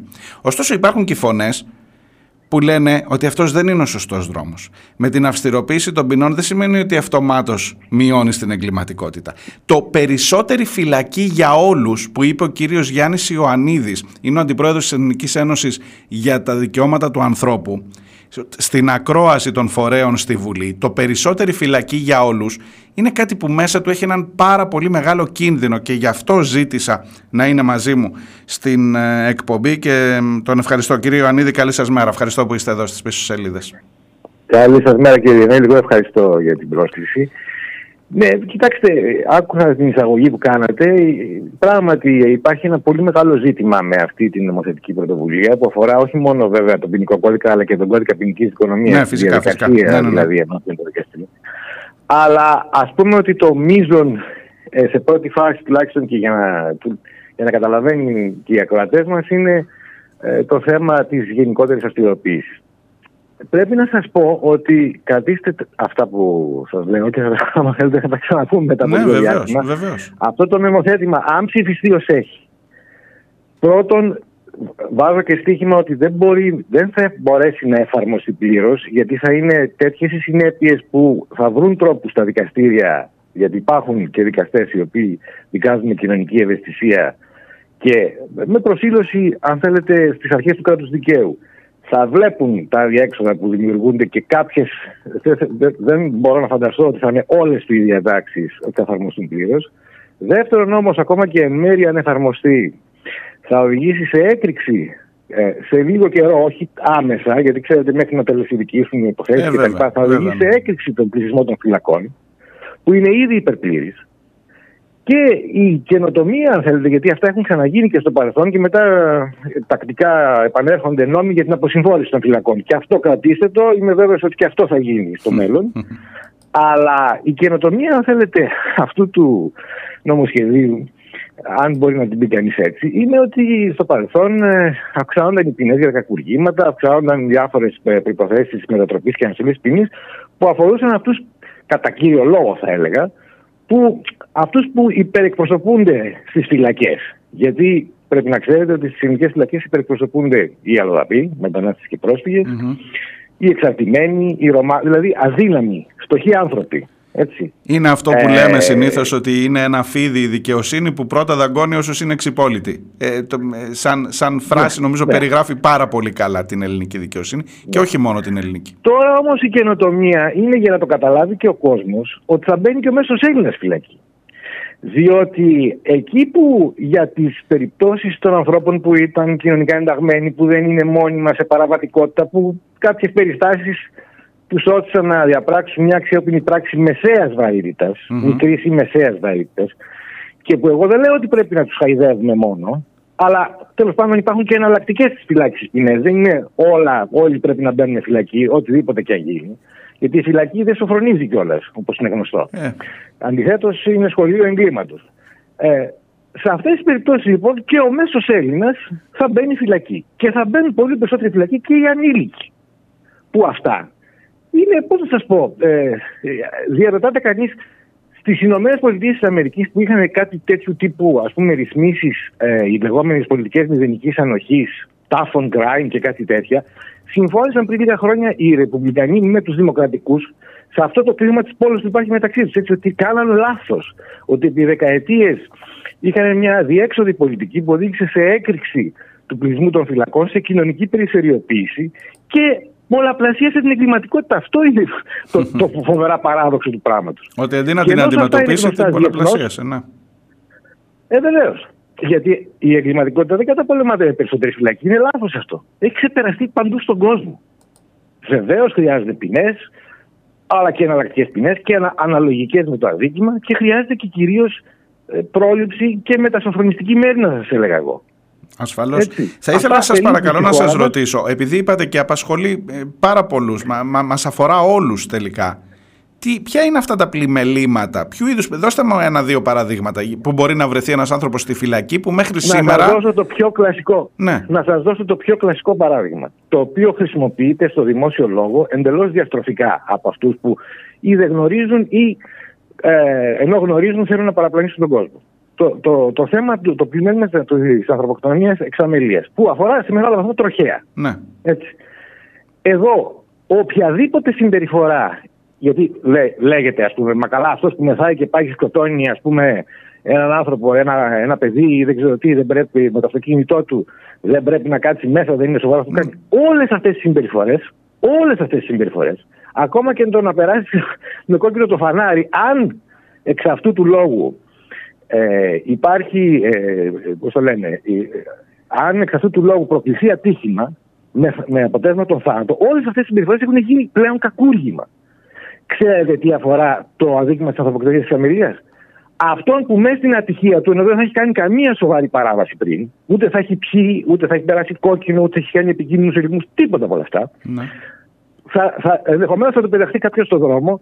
Τα δικαστήρια πάντα ό- όταν υπάρξει ατύχημα ε, βάζουν συνυπετιότητα, ακόμα και όταν υπάρχει συνυπετιότητα του θύματος, όπως λέμε, βάζουν ένα βαθμό υπετιότητας στον κατηγορούμενο, γιατί συνήθως έτσι το κάνουν. ναι. Κακός, καλός, αλλά έτσι γίνεται. Έτσι. Και άρα, όποιος έχει την ατυχία να εμπλακεί σε ένα ατύχημα ενώ δεν έχει κάνει καμία σοβαρή τροχαία παράβαση πριν, όποιος θα κινδυνεύει να μπει φυλακή. Εννοείται. Το λέμε, είστε δε- στο πράγμα. όχι, θέλω να είμαστε σαφείς, γιατί Δηλαδή, αυτό είναι ένα, επαναλαμβάνω, ένα δεν πολύ έχετε λεπτό κάνει- ζήτημα. δεν Δεν, δεν έχετε- υπερασπίζεστε αυτόν που έχει πιει και οδηγεί μεθυσμένος. Αυτό είναι Μα έτσι κι αυτός αλλιώς που πρέπει έχει να πιει, είναι όχι- κακούργημα και όχι πλημέλημα. Μα είναι. Ναι. Μα είναι ήδη. Είναι ήδη. Δεν το κάνει το νομοθέτημα αυτό. Είναι ήδη. Και ορθώς είναι. Παρά το γεγονός ότι και αυτό καμιά φορά είναι. Τέλος πάντων, δημιουργεί προβλήματα, αλλά τέλος πάντων είναι ήδη, σας λέω. Δεν, υπά- Ναι. δεν υπάρχει τέτοιο ζήτημα. Ε, ακόμα και επικίνδυνη, η επικίνδυνη ρύθμη, το να περάσει με κοκκινό φανάρι, το να μην έχεις κάνει τεχνικό έλεγχο στο όχημά σου, όλα αυτά καθιστούν, αν προκύψει από το ατύχημα ε, θάνατος, καθιστούν την πράξη καταρχάς τουλάχιστον διώκεται για κακούργημα. Τώρα, αν στην πορεία το δικαστήριο το, δει, ε, το κρίνει αλλιώς, είναι άλλο θέμα. Αλλά όλοι αυτοί διώκονται για κακούργημα και άρα είναι πολύ πιθανό να καταλήξουν και φυλακή. Αυτός ο οποίος δεν έχει τίποτα από όλα αυτά και που έχει την ατυχία, γιατί ξέρετε πώς είναι η οδήγηση, όσο επιμελή και να είσαι, Ναι, μπορεί όλη να η γίνει κακιά κάτι η ώρα κακό. υπάρχει. Ναι, ναι, ναι. Θα μπαίνει και αυτός φυλακή. Λοιπόν, αυτός θα κινηθεί. Δεν μου λέτε φυλακή. θέματα, Όπως- θέματα χρεών, θέματα οφειλών προς το δημόσιο, θέμα τέτοιου είδους ζητήματα. Υπάρχει περίπτωση να τα δούμε; Και αυτά με πολύ μεγαλύτερη Βεβαίως. ευκολία να καταλήγουν στη φυλακή. Η, η, Βεβαίως. η παρα- Βεβαίω, βεβαίω, βεβαίω. Απλώς κύριε Διονέλη, ήθελα να σας παρακαλέσω, προσπάθησα να είμαι όσο γίνεται πιο έτσι, επεξηγηματικός και περιληπτικός. Αλλά όπως ξέρετε, είμαι στις Βρυξέλλες. Ναι, ναι, ναι, προφανώς, θα σας- θα σας- θα σας απεμπλέξω. Ναι, καλώς, Δεν καλώς. έχω χρόνο. Ε, ε, Ε, κρατώ, κρατώ πάντως, ανοιχτή τη συζήτησή κρατήστε μας. αυτό που σας είπα. Το είπατε κι εσείς ότι θα βρεθεί ξανά, θα βρεθούμε ξανά μπροστά σε πολλές αφορμές για να μιλήσουμε, αλλά το, το γενικότερο, η γενικότερη φιλοσοφία, το περισσότερη φυλακή για όλους δεν θα μικρύνει, δεν θα χαμηλώσει τους δείκτες της εγκληματικότητας. θα τους αυξήσει. Αυτό σας λέω. Κρατήστε το αυτό που σας λέω. Αν εφαρμοστεί αυτό το νομοθέτημα, θα αυξηθεί η εγκληματικότητα. Εγώ σας το λέω αυτό. Μάλιστα. Και μπορεί να. α, Μακάρι να, μακάρι να, να, να κάνω λάθος. Κρατώ ανοιχτή τη γραμμή μας για να μιλήσουμε αλλά, και... αλλά, και... σ- αλλά, σε όλο τον κόσμο, αλλά σε όλο τον κόσμο αυτό θεωρούν. Έτσι, Ναι. Ότι η περισσότερη φυλακή δεν μειώνει την εγκληματικότητα. Και αυτό αποδεικνύουν και οι έρευνες. Λοιπόν, τώρα εδώ πάμε να πρωτοτυπήσουμε. Να δούμε.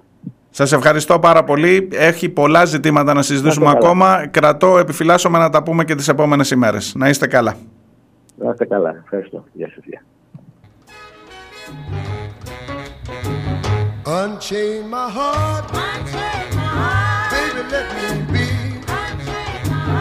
Unchain my heart, cause you don't care about me. You got me sort of like a pillowcase, but you let my love go to waste. So unchain my heart, oh please, please set me free. Unchain my heart, baby, let me go. Unchain my heart, cause you don't love me no more. Every time I call you on the phone, some fella tells me that you're not at home. So unchain my heart. Έχει πάρα πολλές λεπτομέρειες η συζήτησή μας με τον κύριο Ιωαννίδη. Σίγουρα μπορεί να κρατήσει πάρα πολύ. Ήταν στις Βρυξέλλες, ε, μου είχε πει από την αρχή ότι θα μπορούσε μόνο για λίγο να τα πούμε, ε, γιατί έχει κάποια προγραμματισμένη πτήση. Ε, έχει πάρα πολλά σημεία μέσα του το νομοσχέδιο αυτό. Έχει το ζήτημα της ασυλίας των τραπεζιτών, ένα θέμα το οποίο έχει προκαλέσει πάρα πολύ μεγάλη, αντίδρα, μεγάλη αντιπαράθεση ε, μεταξύ κυβέρνησης και αντιπολίτευσης. Έχει μέσα του το ζήτημα της προστασίας των δημοσιογράφων από τις καταχρηστικές αγωγές, το γεγονός ότι αλλάζει τον τρόπο με τον οποίο κάτι που λέει οποιοδήποτε χαρακτηρίζεται ή, δυσφήμ, ή συκοφαντική δυσφήμιση ή απλή δυσφήμιση και από το σε ποιο δικαστήριο δικάζεται είναι μικρά μικρά βηματάκια. Βλέπεις το μεγάλο, βλέπεις τον Ασάνς βλέπεις την μεγάλη υπόθεση και δεν κοιτάς παρακάτω να δεις πώς μπορεί να δυσκολέψει και η δική μας η δουλειά με το από ποιον θα δικαστεί, πόσο εύκολα μπορεί να πάει από την απλή στη συκοφαντική δυσφήμιση και να αυξάνονται οι ποινές και άρα να έχεις πολύ μεγαλύτερο φόβητρο για το τι λες εδώ μπροστά σε ένα μικρόφωνο ή για το τι γράφεις με το ονοματάκι σου στην εφημερίδα.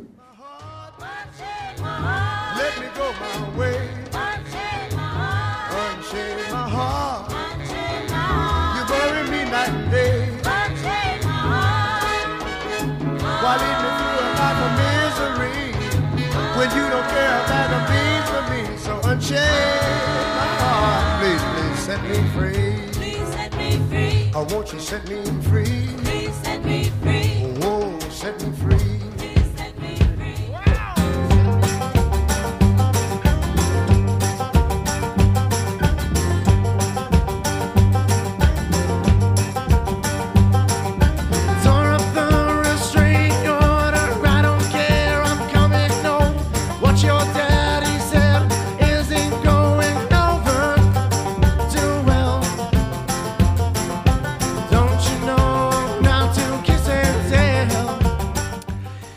Είμαστε στο κομμάτι της δικαιοσύνης, είδες δεν θα ξεφύγεις ποτέ από αυτό. Έχω να σας πω μια ιστορία, την οποία την έχετε ξανακούσει εδώ από τις πίσω σελίδες και σας ομολογώ ότι πιάστηκα αδιάβαστο, όχι αδιάβαστος, δεν, δεν μπορούσα ποτέ να φανταστώ την συνέχεια μιας ιστορίας που είχε θετική έκβαση. Ο άνθρωπος λέγεται Μεμέτ Τσελίκ. Μιλήσαμε εδώ εκείνες τις μέρες που ήταν το δικαστήριό του, το Δεκέμβριο ήτανε. Μιλήσαμε εδώ με τον Ιάσονα Αποστολόπουλο. Μιλήσαμε εδώ με τον Στέλιο Κούλογλου, τον Ευρωβουλευτή και δημοσιογράφο. Που είχε κατέβει στην Κρήτη, αν θυμάστε, δικάστηκε στα Χανιά. Τον κατηγορούσαν, του είχαν χώσει 155 χρόνια. Επειδή, γιατί, γιατί πήρε τηλέφωνο μέσα από τη βάρκα και ενημέρωσε την ε, κουρδική κοινότητα στην Ελλάδα ότι είμαστε εδώ, αυτούς ήξερα, αυτούς πήρε τηλέφωνο και είπε είμαστε εδώ και κινδυνεύουμε. Και κινητοποιήθηκε, ε, κινητοποιήθηκαν οι άνθρωποι και δόθηκε το σήμα και έσωσαν, χάθηκε μία γυναίκα σε εκείνο το ναυάγιο, στα νότια της Κρήτης.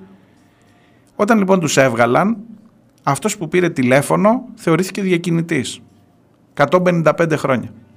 Την ξέρετε την ιστορία, είμαι σίγουρος. Λοιπόν, κάναμε τότε την κινητοποίηση, ήρθαν οι, και μάλιστα οι ευρωβουλευτές, υπάρχει μια ομάδα ευρωβουλευτών ε, ε, στην οποία συμμετέχει ο Στέλιος Κούλογλου που κινούν το θέμα και για άλλες τέτοιου είδους καταχρηστικές καταδίκες, κακοδικίες εις βάρος ανθρώπων. Επειδή όλο το σύστημα αν θυμάστε τα έλεγε και ο Ιάσονας Αποστολόπουλος ψάχνει να βρει έναν ένοχο μόνο και μόνο για να βγάλει από πάνω του τις ευθύνες.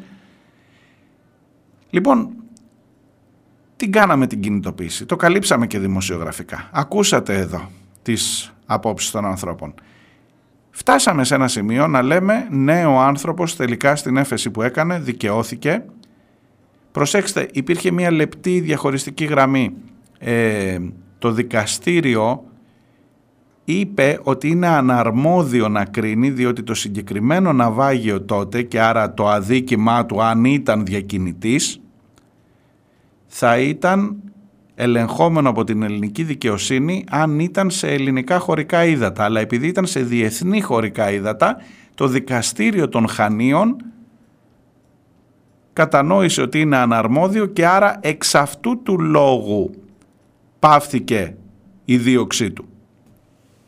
Έστω και έτσι λες, άντε ρε παιδί μου άνθρωπος να αφαιθεί ελεύθερος επιτέλους μετά από τρία χρόνια. Αν δε, Τη μία μέρα τον άφησαν ελεύθερο παιδιά, την άλλη μέρα πήγαν και τον ξανασυνέλαβαν η αστυνομία και κρατείται από τότε ούτε καν στις φυλακές που ήταν στο αστυνομικό τμήμα στα Χανιά που είναι ακόμα χειρότερη κατάσταση. Γιατί, γιατί λέει το σκεπτικό της απόφασης δεν ήταν ουσιαστικό, θεωρείται επικίνδυνος για τη δημόσια τάξη αφού αθώθηκε για τυπικούς και όχι για ουσιαστικούς λόγους το δικαστήριο δεν είπε ότι δεν ήταν διακινητής, ότι, είπε ότι είναι αναρμόδιο. Άρα, εγώ ως αστυνομία τον συλλαμβάνω. Έχει παρέμβει ο συνήγορος του πολίτη. Και σας λέω ότι από τότε μέχρι τώρα πέρασαν δύο μήνες και δεν το πήρα χαμπάρι. Και τώρα βλέπω τους ε, δικηγόρους του και τον συνήγορο του πολίτη να παρεμβαίνουν και λες ακόμα ο Τσελίκ είναι στη φυλακή. Και θυμάμαι μία κουβέντα που είχε πει τότε ο Ιάσονας ο Αποστολόπουλος ότι μην είστε, δεν ξέρω, ο διακινητής δεν μπαίνει πάνω στη βάρκα. Αυτός που είναι ακόμα και να κάνει, ακόμα και να πιλωτάρει στο τιμόνι, δεν είναι αυτός το μεγάλο κεφάλι που ψάχνεις. Το μεγάλο κεφάλι δεν θα μπει ποτέ, δεν θα διακινδυνεύσει τη ζωή του να μπει εκεί πέρα. Και έρχεται ο καιρός και η ιστορία. Σήμερα θα διαβάσετε ένα ενδιαφέρον ρεπορτάζ ε, αναδημοσίευση είναι στην ουσία για να είμαι δίκαιος από το ρεπορτάζ της Καθημερινής του συναδέλφου μου του Γιάννη του Σουλιώτη. Ε, αλλά τη διάστασή του την παραπέρα μπορείτε να διαβάσετε στην εφημερίδα των συντακτών. Για δύο ανθρώπους που συνέλαβαν χθες στα, συνέλαβαν τη Δευτέρα συγγνώμη, στα Χανιά για να δείτε ακριβώς ποιοι είναι και τι είδους είναι οι διακινητές. Κρατήστε το λίγο, επειδή έρχεται το διάλειμμα, κρατήστε το λίγο ε, ανοιχτό και έρχομαι σε δύο-τρία λεπτάκια να σας πω έχει ενδιαφέρον. Ε, μπορεί και να γελάσετε, μπορεί και να κλάψετε με το τι είναι αυτοί οι δύο κύριοι που συνελήφθησαν στα Χανιά.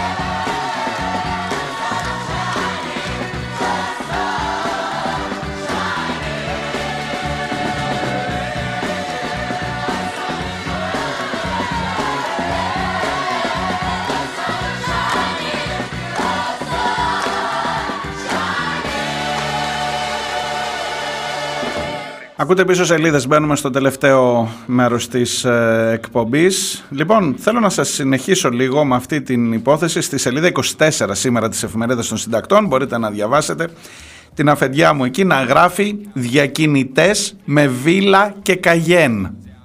Λοιπόν, μισό λεπτό. Χανιά είμαστε. Είδατε σήμερα έχει πολύ κρίτη η εκπομπή. Χανιά είμαστε. Χανιά εξελίσσεται το δικαστήριο με τον Τσελίκ και όλο αυτό που σας είπα πιο πριν που τον συλλάβανε την επόμενη μέρα αφού το δικαστήριο δεν είπε ότι δεν είσαι διακινητής και μόνο για τυπικούς λόγους σε αθώωσε εγώ σε ξανασυλλαμβάνω προληπτικά. Ακόμα στη φυλακή στο κρατητήριο. Πάμε δίπλα. Παραλία Τερσανάς έτσι λέγεται. Ε, ακροτήρι Χανίων και μόνο που ακούτε ακροτήρι Χανίων πρέπει να κάνετε μερικούς συνειρμούς. Ειδικά ο Αναστάσης που είναι γρήγορος σε αυτά και μόνο που ακούς ακροτήρι. Λοιπόν, είναι δύο Τούρκοι υπήκοοι, 22 και 27 ετών, παλικαράκια, οι οποίοι τον περασμένο Σεπτέμβριο μπαίνουν στην Ελλάδα από τα σύνορα στον Εύρο. Με το που μπαίνουν στην Ελλάδα ζητούν ε, πολιτικό άσυλο στο κέντρο υποδοχής και ταυτοποίησης, στο φυλάκιο, δηλώνοντας ότι κινδυνεύουν από το καθεστώς στην Τουρκία. Μέχρι εδώ καλά. Ούτε οι μόνοι είναι και προφανώς υπάρχουν πολλοί άνθρωποι που κινδυνεύουν από το καθεστώς στην Τουρκία. Μισό λεπτό τώρα, μισό λεπτό για να δείτε ότι η υπόθεση αρχίζει να γίνεται λίγο πιο περίεργη. Λέει το ρεπορτάζ του Σουλιώτη στην καθημερινή, το, το, το αρχικό κομμάτι, λέει ότι κίνησαν λίγο τις υποψίες των αρχών. Γιατί δεν ήταν ρε παιδί μου ο τύπος. Βλέπεις τώρα ανθρώπους, άμα έχεις και λίγο εμπειρία, κόβεις. Πες ότι δουλεύει και η αστυνομία. Δουλεύει και η ΑΕΠ. Εκτός από το να παρακολουθεί με το Predator δημοσιογράφους και πολιτικούς αρχηγούς, μπορεί να, να κόβει και λίγο το μάτι της. Λέω, άντε να πω μια καλή κουβέντα. Και αρχίζουν αυτούς να τους παρακολουθούν τώρα. Και από ό,τι φαίνεται δίκιο είχαν που τους παρακολουθούσαν. Τουλάχιστον όπως λέει το ρεπορτάζ. Ούτε εκεί ήμουνα και ξέρετε αυτά τα πράγματα πάντα είναι και λίγο περίεργα το τι μαθαίνεις τελικά και το τι έχει από πίσω. Αλλά ακούστε παρακάτω τη συνέχεια. Μετά από λίγο καιρό αυτοί βρίσκονται με ένα μαγικό τρόπο από τον Εύρο στα Χανιά, στο Ακροτήρι. Και αυτοί οι δύο που είναι πολιτικοί πρόσφυγες που ζητούν άσυλο, που μπήκαν, με τα, με το, που μπήκαν οδικός από, το, από τον Εύρο και που εν πάση περιπτώσει έχουν αυτό το προφίλ που έχουν, βρίσκονται να διαμένουν σε μια πολυτελέστατη λέει βίλα στην περιοχή του Τερσανά, στο ακροτήρι, να κινούνται με μία Porsche Cayenne στα Χανιά και από πίσω να τους ακολουθεί η ΕΕΠ. Πόσο για βάλε από το Σεπτέμβρη, πόσοι μήνες είναι. Λοιπόν, ε, πάμε παρακάτω. Μόνο που ακούς για ακροτήρι, λες, ε, δίπλα στη βάση της Σούδας. Οπότε καταλαβαίνεις ότι μάλλον εκεί άρχισαν να χτυπάνε καμπανάκια της ΑΕΠ. Ε, δίπλα στο σπίτι του Μητσοτάκη. Εκεί πιο πέρα από τον Ταρσανά είναι το μαράθι που κάνει το μπάνιο. Και πάνω στο ακροτήρι είναι το σπίτι. Το ξέρεις τώρα ποιο σπίτι. Εκεί που πηγαίνει η Ούρσουλα Φόντερ Λάιεν και ο Μπούς που έτρωγε τα ντολμαδάκια και τα. Πώς τα λένε, πώς τα λένε τα άλλα, τις, τα, όχι καλτσούνια, τα ξεροτήγανα της Μαρίκας. Λοιπόν, ε, όπως καταλαβαίνεις, η περιοχή εκεί δεν σηκώνει και πολλά πολλά. Και είναι τώρα δύο Τούρκοι που είναι πολιτικοί πρόσφυγες που μένουν σε μια βίλα και κινούνται με καγέν. Και εσείς λίγο... Και αρχίζει τώρα με ένα παραμύθι που βάζει μέσα και πολλή κατασκοπία και όχι τι θέλουν αυτοί με τη βάση και τι γίνεται και οι Τούρκοι και τι θα μας κάνουν και αυτά. Και τελικά όπως έρχονται οι πληροφορίες από την αστυνομία. Ε, εγώ δεν είμαι εξειδικευμένος στο αστυνομικό ρεπορτάζ, αλλά διαβάζω μάλλον διακινητές είναι. Και ξαναπάω πίσω στην κουβέντα εκείνη του ε, Ιάσονα, του Αποστολόπουλου, που έλεγε «Ρε εσύ, ο διακινητής δεν θα μπει μες στη βάρκα. Έχεις πιάσει τον Τζελίκ, έχει φάει 155 χρόνια, σαπίζει στις φυλακές, τον αθωώσαν και τον ξαναπιάσανε την ίδια μέρα και τον έχουν στο κρατητήριο των Χανίων ενώ ο διακινητής ή τέλος πάντων αυτός που κατηγορείται για διακινητής είναι ένας τύπος που μένει, είναι δύο τύποι που μένουν στη βίλα εκεί στα Χανιά, κινούνται με καγέν και εν πάση περιπτώσει. Και τον έχει, τώρα βέβαια που συνελήφθησαν, πρόσεξε να δεις την τραγική ηρωνία, στο κρατητήριο της αστυνομίας στα Χανιά θα είναι δίπλα-δίπλα αυτή. Ο διακινητής με τον Τζελίκ που τον έχεις ως διακινητή και με 155 χρόνια στην πλάτη. Μόνο που ο άλλος μπορεί και να τον δεις σε δύο-τρεις μέρες να βγει, ο Τζελίκ εκεί θα πει συνήγορος του πολίτη, να αυτό. Κατάλαβες, κατάλαβες. Δεν, δεν χρειάζεται να πω άλλα. Ποιος είναι, ποιοι ακριβώς είναι οι δουλέμποροι που μας λέει συχνά και ο κύριος Smugglers που λέει στο, έτσι δεν τους λέει, ε, όταν πηγαίνει έξω. Που λέει πρέπει να καταπολεμήσουμε. Ποιον καταπολεμάς τελικά; Το Τζελίκ προφανώς. Ότι έτυχε να πιάσεις και δύο από τους άλλους, μάλλον τους έπιασες επειδή φοβήθηκες, επειδή ήταν στη βάση και στο σπίτι του Μητσοτάκη κοντά, παρά το ότι είναι διακινητές από ό,τι φαίνεται. Και κατασχέθηκαν λέει και στη βίλα κάτι πιστόλια, κάτι ναρκωτικά, κάτι αυτό. Υπέροχα, υπέροχα περνάμε.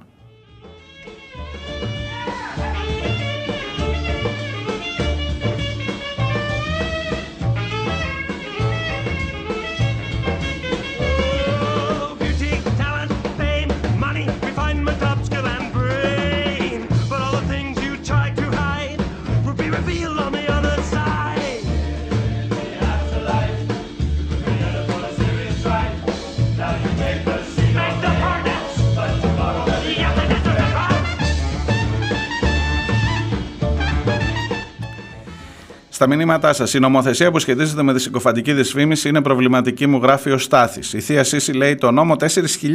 Αναρωτιέμαι πότε θα τον φέρουν. Μην βάζεις ιδέες.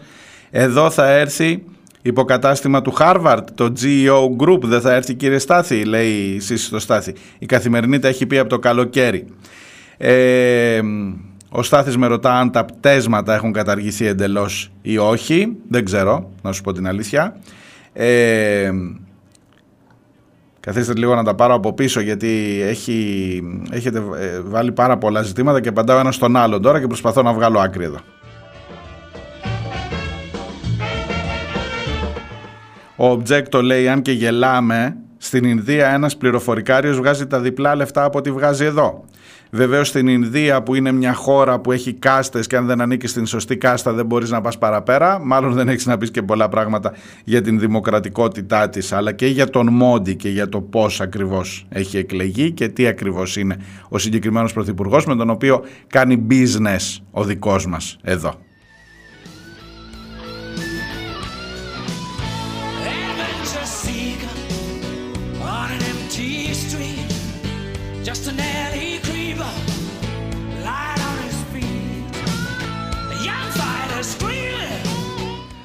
Και γράφει ο Ντάνιελ και επειδή άκουσε ότι η Ινδία βγάζει λεφτά, πήρε μαζί του και τη Μαρέβα με περίπου 75 επιχειρηματίες με σκοπό την υπογραφή συμφωνιών, το ταμείο που λένε.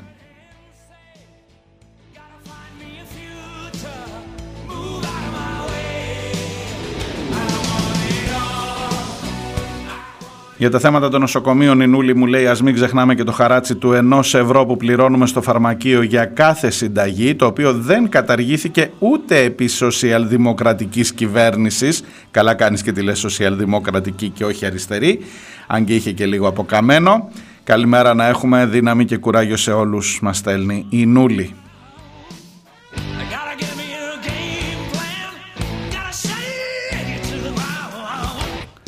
Ο Στάθης λέει πάνω από 11.000 νέες ξενοδοχειακές κλίνες θα φέρουν στην Κρήτη οι αδειοδοτήσεις που δόθηκαν από τον Περιφερειάρχη με τα σταλινικά ποσοστά μέσα στην τελευταία διετία.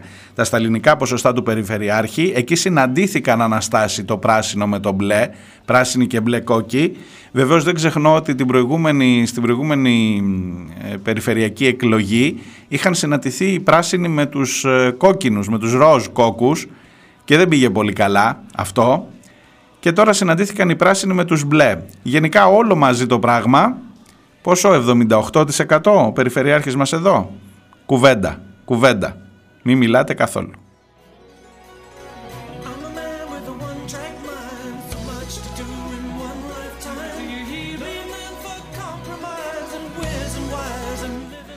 Ο Eleven λέει «Θεές κάλλη» με τα καμιά σαρανταριά χέρια έχουν γίνει οι νοσηλεύτριες και νοσηλευτές του ΕΣΥ για την υποστε... γιατί με την υποστελέχωση χρειάζεται να έχουν 4, 8, 10, 12, ακόμα και 18 χέρια για να τα βγάλουν πέρα.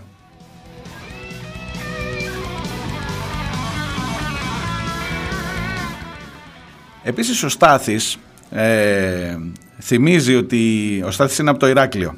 Στο νησί αυτό με τις φαραωνικές επενδύσεις και στην πρώην βάση Γουρνόνο που θα γίνει το μικρό ελληνικό με τα καζίνο κλπ. Οι μαθητές του καλλιτεχνικού σχολείου που είναι εκεί στο, στην πρώην Αμερικανική βάση, εκεί που θα γίνει το καζίνοντε, κάνουν μάθημα σε άθλιες αίθουσες κοντέινερ που μπάζουν νερά. Ανάπτυξη, όχι αστεία.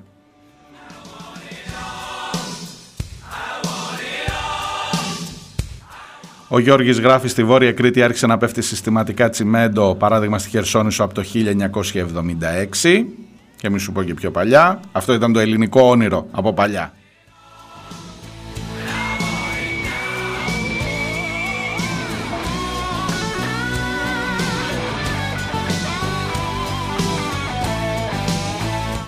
Ο Γκεμαντζού μου γράφει την περιπέτειά του γιατί πήγε να αλλάξει στο παιδί να σας ζήσει καταρχάς ε, παρά τις δυσκολίες αυτές εδώ. Ήθελε, λέει, έγραφε, το, έγραφε θήλη να σημειωθεί ότι κάναμε ονοματοδοσία online σε σύστημα του Υπουργείου και κάναμε, έφαγα λέει μισή ώρα στον ΕΦΚΑ για να αλλάξουν το όνομα του παιδιού από Θήλη σε όπως το βγάλανε εν πάση περίπτωση. Ε, μετά με την ευκαιρία λέει άλλαξε και τη διεύθυνσή μας σε κάποια σημεία του συστήματός τους γιατί είχαν την παλιά Ελλάδα 2.0 cigarette après l'amour ne s'écrase qu'au petit jour. Les mégots pleins de cendrier voulaient peut-être dire qu'on s'est aimé. Και επίσης μου γράφει ότι για να πας στην τράπεζα, τα έχουμε πει αυτά, θέλεις δύο εβδομάδες και πριν ραντεβού. Ακόμα και στην τράπεζα για να πας, που συνήθως για καλό δεν θα πας, ε, αν είναι να πας για καλό, αν έχεις λεφτά, μην ανησυχείς. Δεν θα χρειαστεί ούτε δύο εβδομάδες ραντεβού. Θα περάσει, θα σου στρώσουν και χαλί. Για όλα τα άλλα, εκεί δύο εβδομάδες ραντεβού. Πιο γρήγορα βρίσκεις ιδιώτη γιατρό, ιδιώτη δεν λέω για δημόσιο, παρά ε, τράπεζα. Ελλάδα 2.0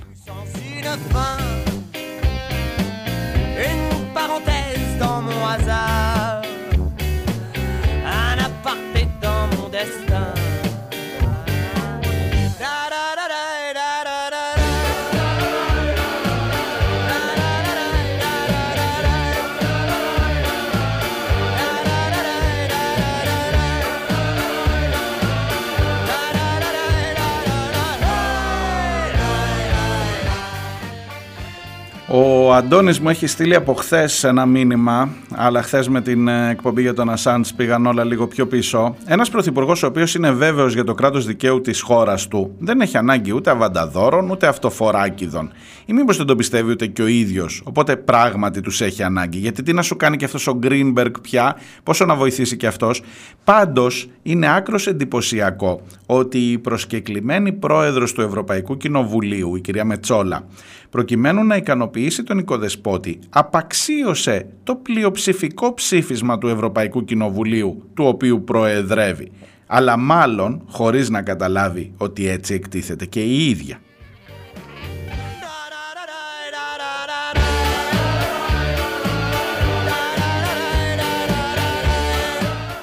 Αντώνη, έχεις δίκιο γιατί καλό το ψήφισμα αλλά τώρα και είναι, είναι η πρόεδρος του κοινοβουλίου που έβγαλε το ψήφισμα που κανονικά θα έπρεπε να έρθεις εδώ και να του το τρίψεις στα μούτρα. Λες απαξίωσε, είδα και εγώ το ρεπορτάζ, ας το πω εγώ λίγο πιο κομψά. Δεν το υπερασπίστηκε με σθένος. Δηλαδή, έχει μόλις βγει το ψήφισμα του Ευρωπαϊκού Κοινοβουλίου που λέει όσα λέει για την Ελλάδα και έρχεται η, Ευρωπα... η πρόεδρος του Ευρωπαϊκού Κοινοβουλίου εδώ. Και αντί να είναι σε, σε, σε φάση περίπου ε, ελεγκτή εκπροσωπής που να πάρει ευχή το Ευρωκοινοβούλιο όλων των, χάρο, των χώρων, πόσο, 500 εκατομμύρια άνθρωποι είμαστε σε αυτή την Ευρώπη. Και έχεις βγάλει ένα ψήφισμα με σαφέστατη πλειοψηφία και με ψήφους του Λαϊκού Κόμματος, Ευρωβουλευτών του Λαϊκού Κόμματος, στο οποίο ανήκει ο Μητσοτάκης, άρα έχεις και ένα, πώς να σου το πω, ε, αβαντάζ σε αυτό, και έρχεσαι εδώ και είσαι περίπου σε ρόλο απολογούμενης. Δηλαδή μόνο που δεν ζήτησε συγγνώμη, να εντάξει λέει δεν πρέπει να το πολιτικοποιούμε. Τι λες κυρία μου Μετσόλα, τι λες; άμα δεν το πολιτικοποιήσω, πολιτικό δεν είναι το θέμα του αν υπάρχει κράτος δίκαιο, να μην το πολιτικοποιώ, λέει, επειδή βγήκε η αντιπολίτευση στα κάγκελα και έδωσε και συνέντευξη ο άλλος στη Μάρα Ζαχαρέα και είπε: Κάποιοι τα έχουν βάλει μαζί μου. Και ήρθε και η πρόεδρος του Ευρωκοινοβουλίου και αντί να του πει: Κοίτα τι θα κάνεις σε αυτή τη χώρα που την έχεις κάνει σαν τα μούτρα σου, να μην το πολιτικοποιούμε το αυτό. Καλά τα λες Αντώνη και μάλλον, μάλλον και εγώ δεν... Ε, ε, το απαξίωσε. Ακριβώς αυτή είναι η λέξη. Αυτή είναι η λέξη, ναι.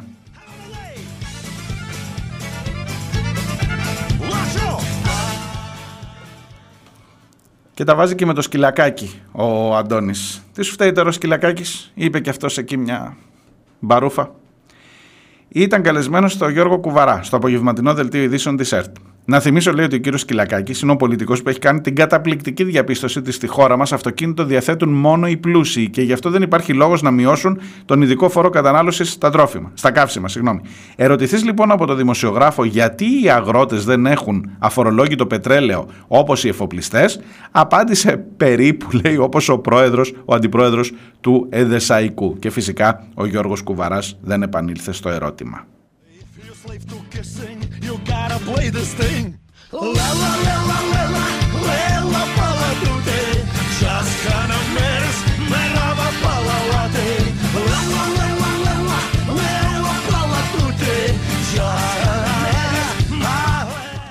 Ο Eleven μου στέλνει σε link το, την ανάρτηση της γογός Κριεμπάρδη από το The Press Project. Να ακούτε και τα κορίτσια τη γογό με την ε, νεκταρία την ψαράκι ε, με την ευκαιρία το λέω, η οποία εγώ βρέθηκε στην κινητοποίηση εκεί στον, των αγροτών. Και λέει ρε παιδί μου ότι είναι λιγάκι ω έθιμο, σαν τις καταλήψεις ένα πράγμα. Μόλις μπει, λέει, Οκτώβρης γίνονται και κάθε Φεβρουάριο μπαίνουν στους δρόμους ε, οι αγρότες δίνοντας τον, τον αγώνα της διεκδίκησής τους κλπ. Να σημειωθεί ότι ειδικά φέτος ε, ξέραμε ότι θα είναι διαφορετική, φορτισμένη με τις πλημμύρες που έπνιξαν τον Σεπτέμβριο τη Θεσσαλία και λοιπά και τις φωτιές που κατέκαψαν χιλιάδες στρέμματα χωραφιών. Ωστόσο λέει κι άλλα. Οι επαναστατικές κόρνες και οι τυμπανοκρουσίες στο δρόμο δεν φαίνονται στην κάλπη, Σύμφωνα με τα exit polls στις εθνικές εκλογές του 2023, πολύ υψηλά ποσοστά κράτησε η Νέα Δημοκρατία και στους αγρότες, κτηνοτρόφους και ψαράδες, καθώς έλαβε 47,5% με δεύτερο το Πασόκ με 13,5%. Η κυβέρνηση τους απάντησε με ψίχουλα. Ωστόσο στις εκλογές οι κάλπες βάφονται μπλε και πλέον όλο και πιο μπλε, σκούρο μπλε, μαύρο. Στη χθεσινή κινητοποίηση μπορούσες με ευκολία να διακρίνεις το μαύρο, λέει εγώ. Στο Σύνταγμα βρέθηκε ο Βασίλης Στίγκας, επικεφαλής του ακροδεξιού μορφώματος Σπαρτιάτες και άλλα ακροδεξιά στοιχεία τα οποία υποδέχτηκαν, όπως με έκπληξη παρακολουθούσαμε, με πολλές αγκαλιές πλάι σε ελληνικές σημαίες οι αγρότες. Χαρακτηριστικότερο στοιχείο του μαύρου που υπήρχε επίσης στο πεδίο ήταν όσα φώναζαν αγρότες κατά την άφηξη του Κασελάκη. Πίσω από τις κάμερες, τα χαμόγελα και τις φωτογραφίες δυστυχώς ακούστηκαν πολλά «φύγε από εδώ, βάλε φουστίτσα».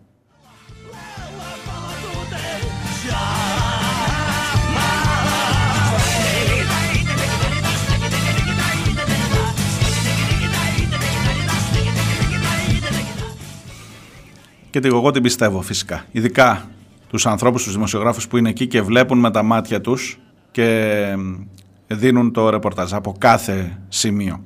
Είτε είναι η Λαμπρινή στο Λονδίνο, είτε είναι εγώ στην κινητοποίηση. Και βλέπω και τη φωτογραφία αυτή με το πουλί και το στρατιώτη που λέει 21η Απριλίου πάνω στο τρακτέρ. Και ακούω και όλα αυτά. Φτάνουν για να πω ότι δεν αξίζουν τη στήριξή μας οι αγρότες; Θα χρειαστεί να ρωτήσουμε ποιοι αγρότες, ποια σχέση με την αγροτική παραγωγή, ε, χρειάζεται πολλή δουλειά. Σας έλεγα ήδη από την αρχή αυτής της υπόθεσης, αυτής εδώ της σεζόν τουλάχιστον που μπήκαμε σε μια φάση κινητοποιήσεων δίπλα-δίπλα οι φοιτητές με τους αγρότες, το ότι δεν βρέθηκαν τελικά σε κοινό συλλαλητήριο οι φοιτητές με τους αγρότες, κρατήστε το, έχει τη σημασία του. Κάτι σημαίνει, ενώ θα ήταν μια πολύ καλή αφορμή να, να γίνει ένα τεράστιο και μαζικό συλλαλητήριο. Δεν είναι οι ίδιοι αυτοί οι δύο χώροι. Σας έλεγα ότι οι φοιτητές αλλάζουν ως κοινωνικό σώμα όσο προχωρούν τα χρόνια, τελειώνουν, έρχονται άλλοι καινούργοι και υπάρχει μια δυναμική που δεν έχει να κάνει με πρόσωπα, Γιατί δεν ξέρετε κάποιον φοιτητή πέρα από αυτούς που ακούτε εδώ, βγάζουμε, παλεύω και εγώ να βρούμε μερικούς φοιτητές από κάθε σχολή και από διαφορετική σχολή, όσους είναι στους φοιτητικούς συλλόγους, αλλά δεν θα κάνει κανείς καριέρα από αυτούς, ούτε θα τους δείτε να γίνει ο μεγαλοφοιτητής που θα μιλάει κάθε χρόνο στα κανάλια. Στους αγρότες δεν είναι το ίδιο. Όπα, στους αγρότες δεν είναι το ίδιο. Και αρχίζει το συνδικαλιστικό κίνημα των αγροτών να έχει πολλά να τους πεις. Και όπως εγώ εμπιστεύομαι τη Γογό που ήταν εκεί και λέει αυτά άκουσα εγώ στην ε, διαδήλωση, αυτά είδα. Σας λέω και εγώ για την Κρήτη που τους ξέρω εδώ καλύτερα. Τους ίδιους ανθρώπους έβλεπα να είναι με τις κατσούνες στο Υπουργείο επί Τσίπρα. Τι να κάνουμε τώρα. Και τους ίδιους βλέπω τώρα να λένε εμπιστευόμαστε τον Ναυγενάκη και περιμένουμε να, να μας λύσει τα προβλήματα. Αλλά αφορολόγητο πετρέλαιο είχαν οι εφοπλιστές και επί Τσίπρα και επί Αυγενάκη. Αφορολόγητο πετρέλαιο δεν είχαν οι αγρότες και επί Τσίπρα και Αυγενάκη.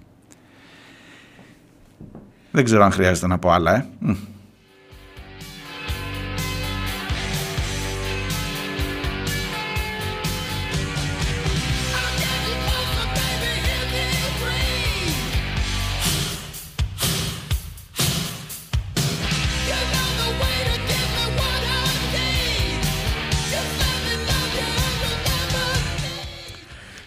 Ο Γκεμάντζου λέει τώρα να μαζί 26 μηνών είναι το παιδί. Πια πάει ε, σχολείο σε λίγο. Λοιπόν, απλά λέει το παιδί, το έχουμε δηλώσει 5-6 φορές σε διαφορετικά συστήματα. Αυτό προσπαθεί να δείξει ότι για να κάνεις μια ε, απλή στοιχειώδη πράξη στο κράτος αυτό το Ελλάδα 2-0 πρέπει να φτύσεις αίμα. Τι να κάνω. Εν πάση περιπτώσει, τι να πω, να, να το χαίρεστε, βρε παιδί μου. Είπα κι εγώ μια ευχή.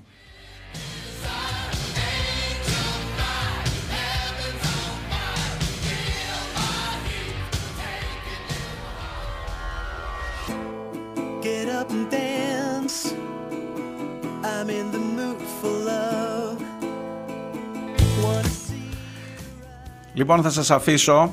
Ε, μια που αναφέρθηκα στην εκπομπή των κοριτσιών της Γογός και της Νεκταρίας, κρατήστε και την ε, ατάκα της Νεκταρίας, κάπου θα το κλέψω τώρα αυτό, για τον παλαιοχριστιανό ε, ε, Χρυσαυγίτη, πρώην Χρυσαυγίτη όπως λέει, του Παναγιώταρου Πρωτοπαλίκαρο, που φαίνεται να είναι και στις επιθέσεις της χρυσής Αυγής, ε, που ήταν εκεί στη Σπηλιαντέ, που είχε τη μισθοδοσία που δούλευε με τηλεεργασία από τη Σπηλιά. Λοιπόν, αυτόν τον απίθανο τύπο, ε, επειδή ακριβώς είναι ε, χρυσαυγίτης ή τουλάχιστον δηλώνει πρώην χρυσαυγίτης, γράφει η νεκταρία, μια φορά μπήκαν και οι φασίστες στις τρύπες τους και πάλι δεν σας αρέσει και θυμώνεται. Εξαιρετικό, εξαιρετικό νεκταρία.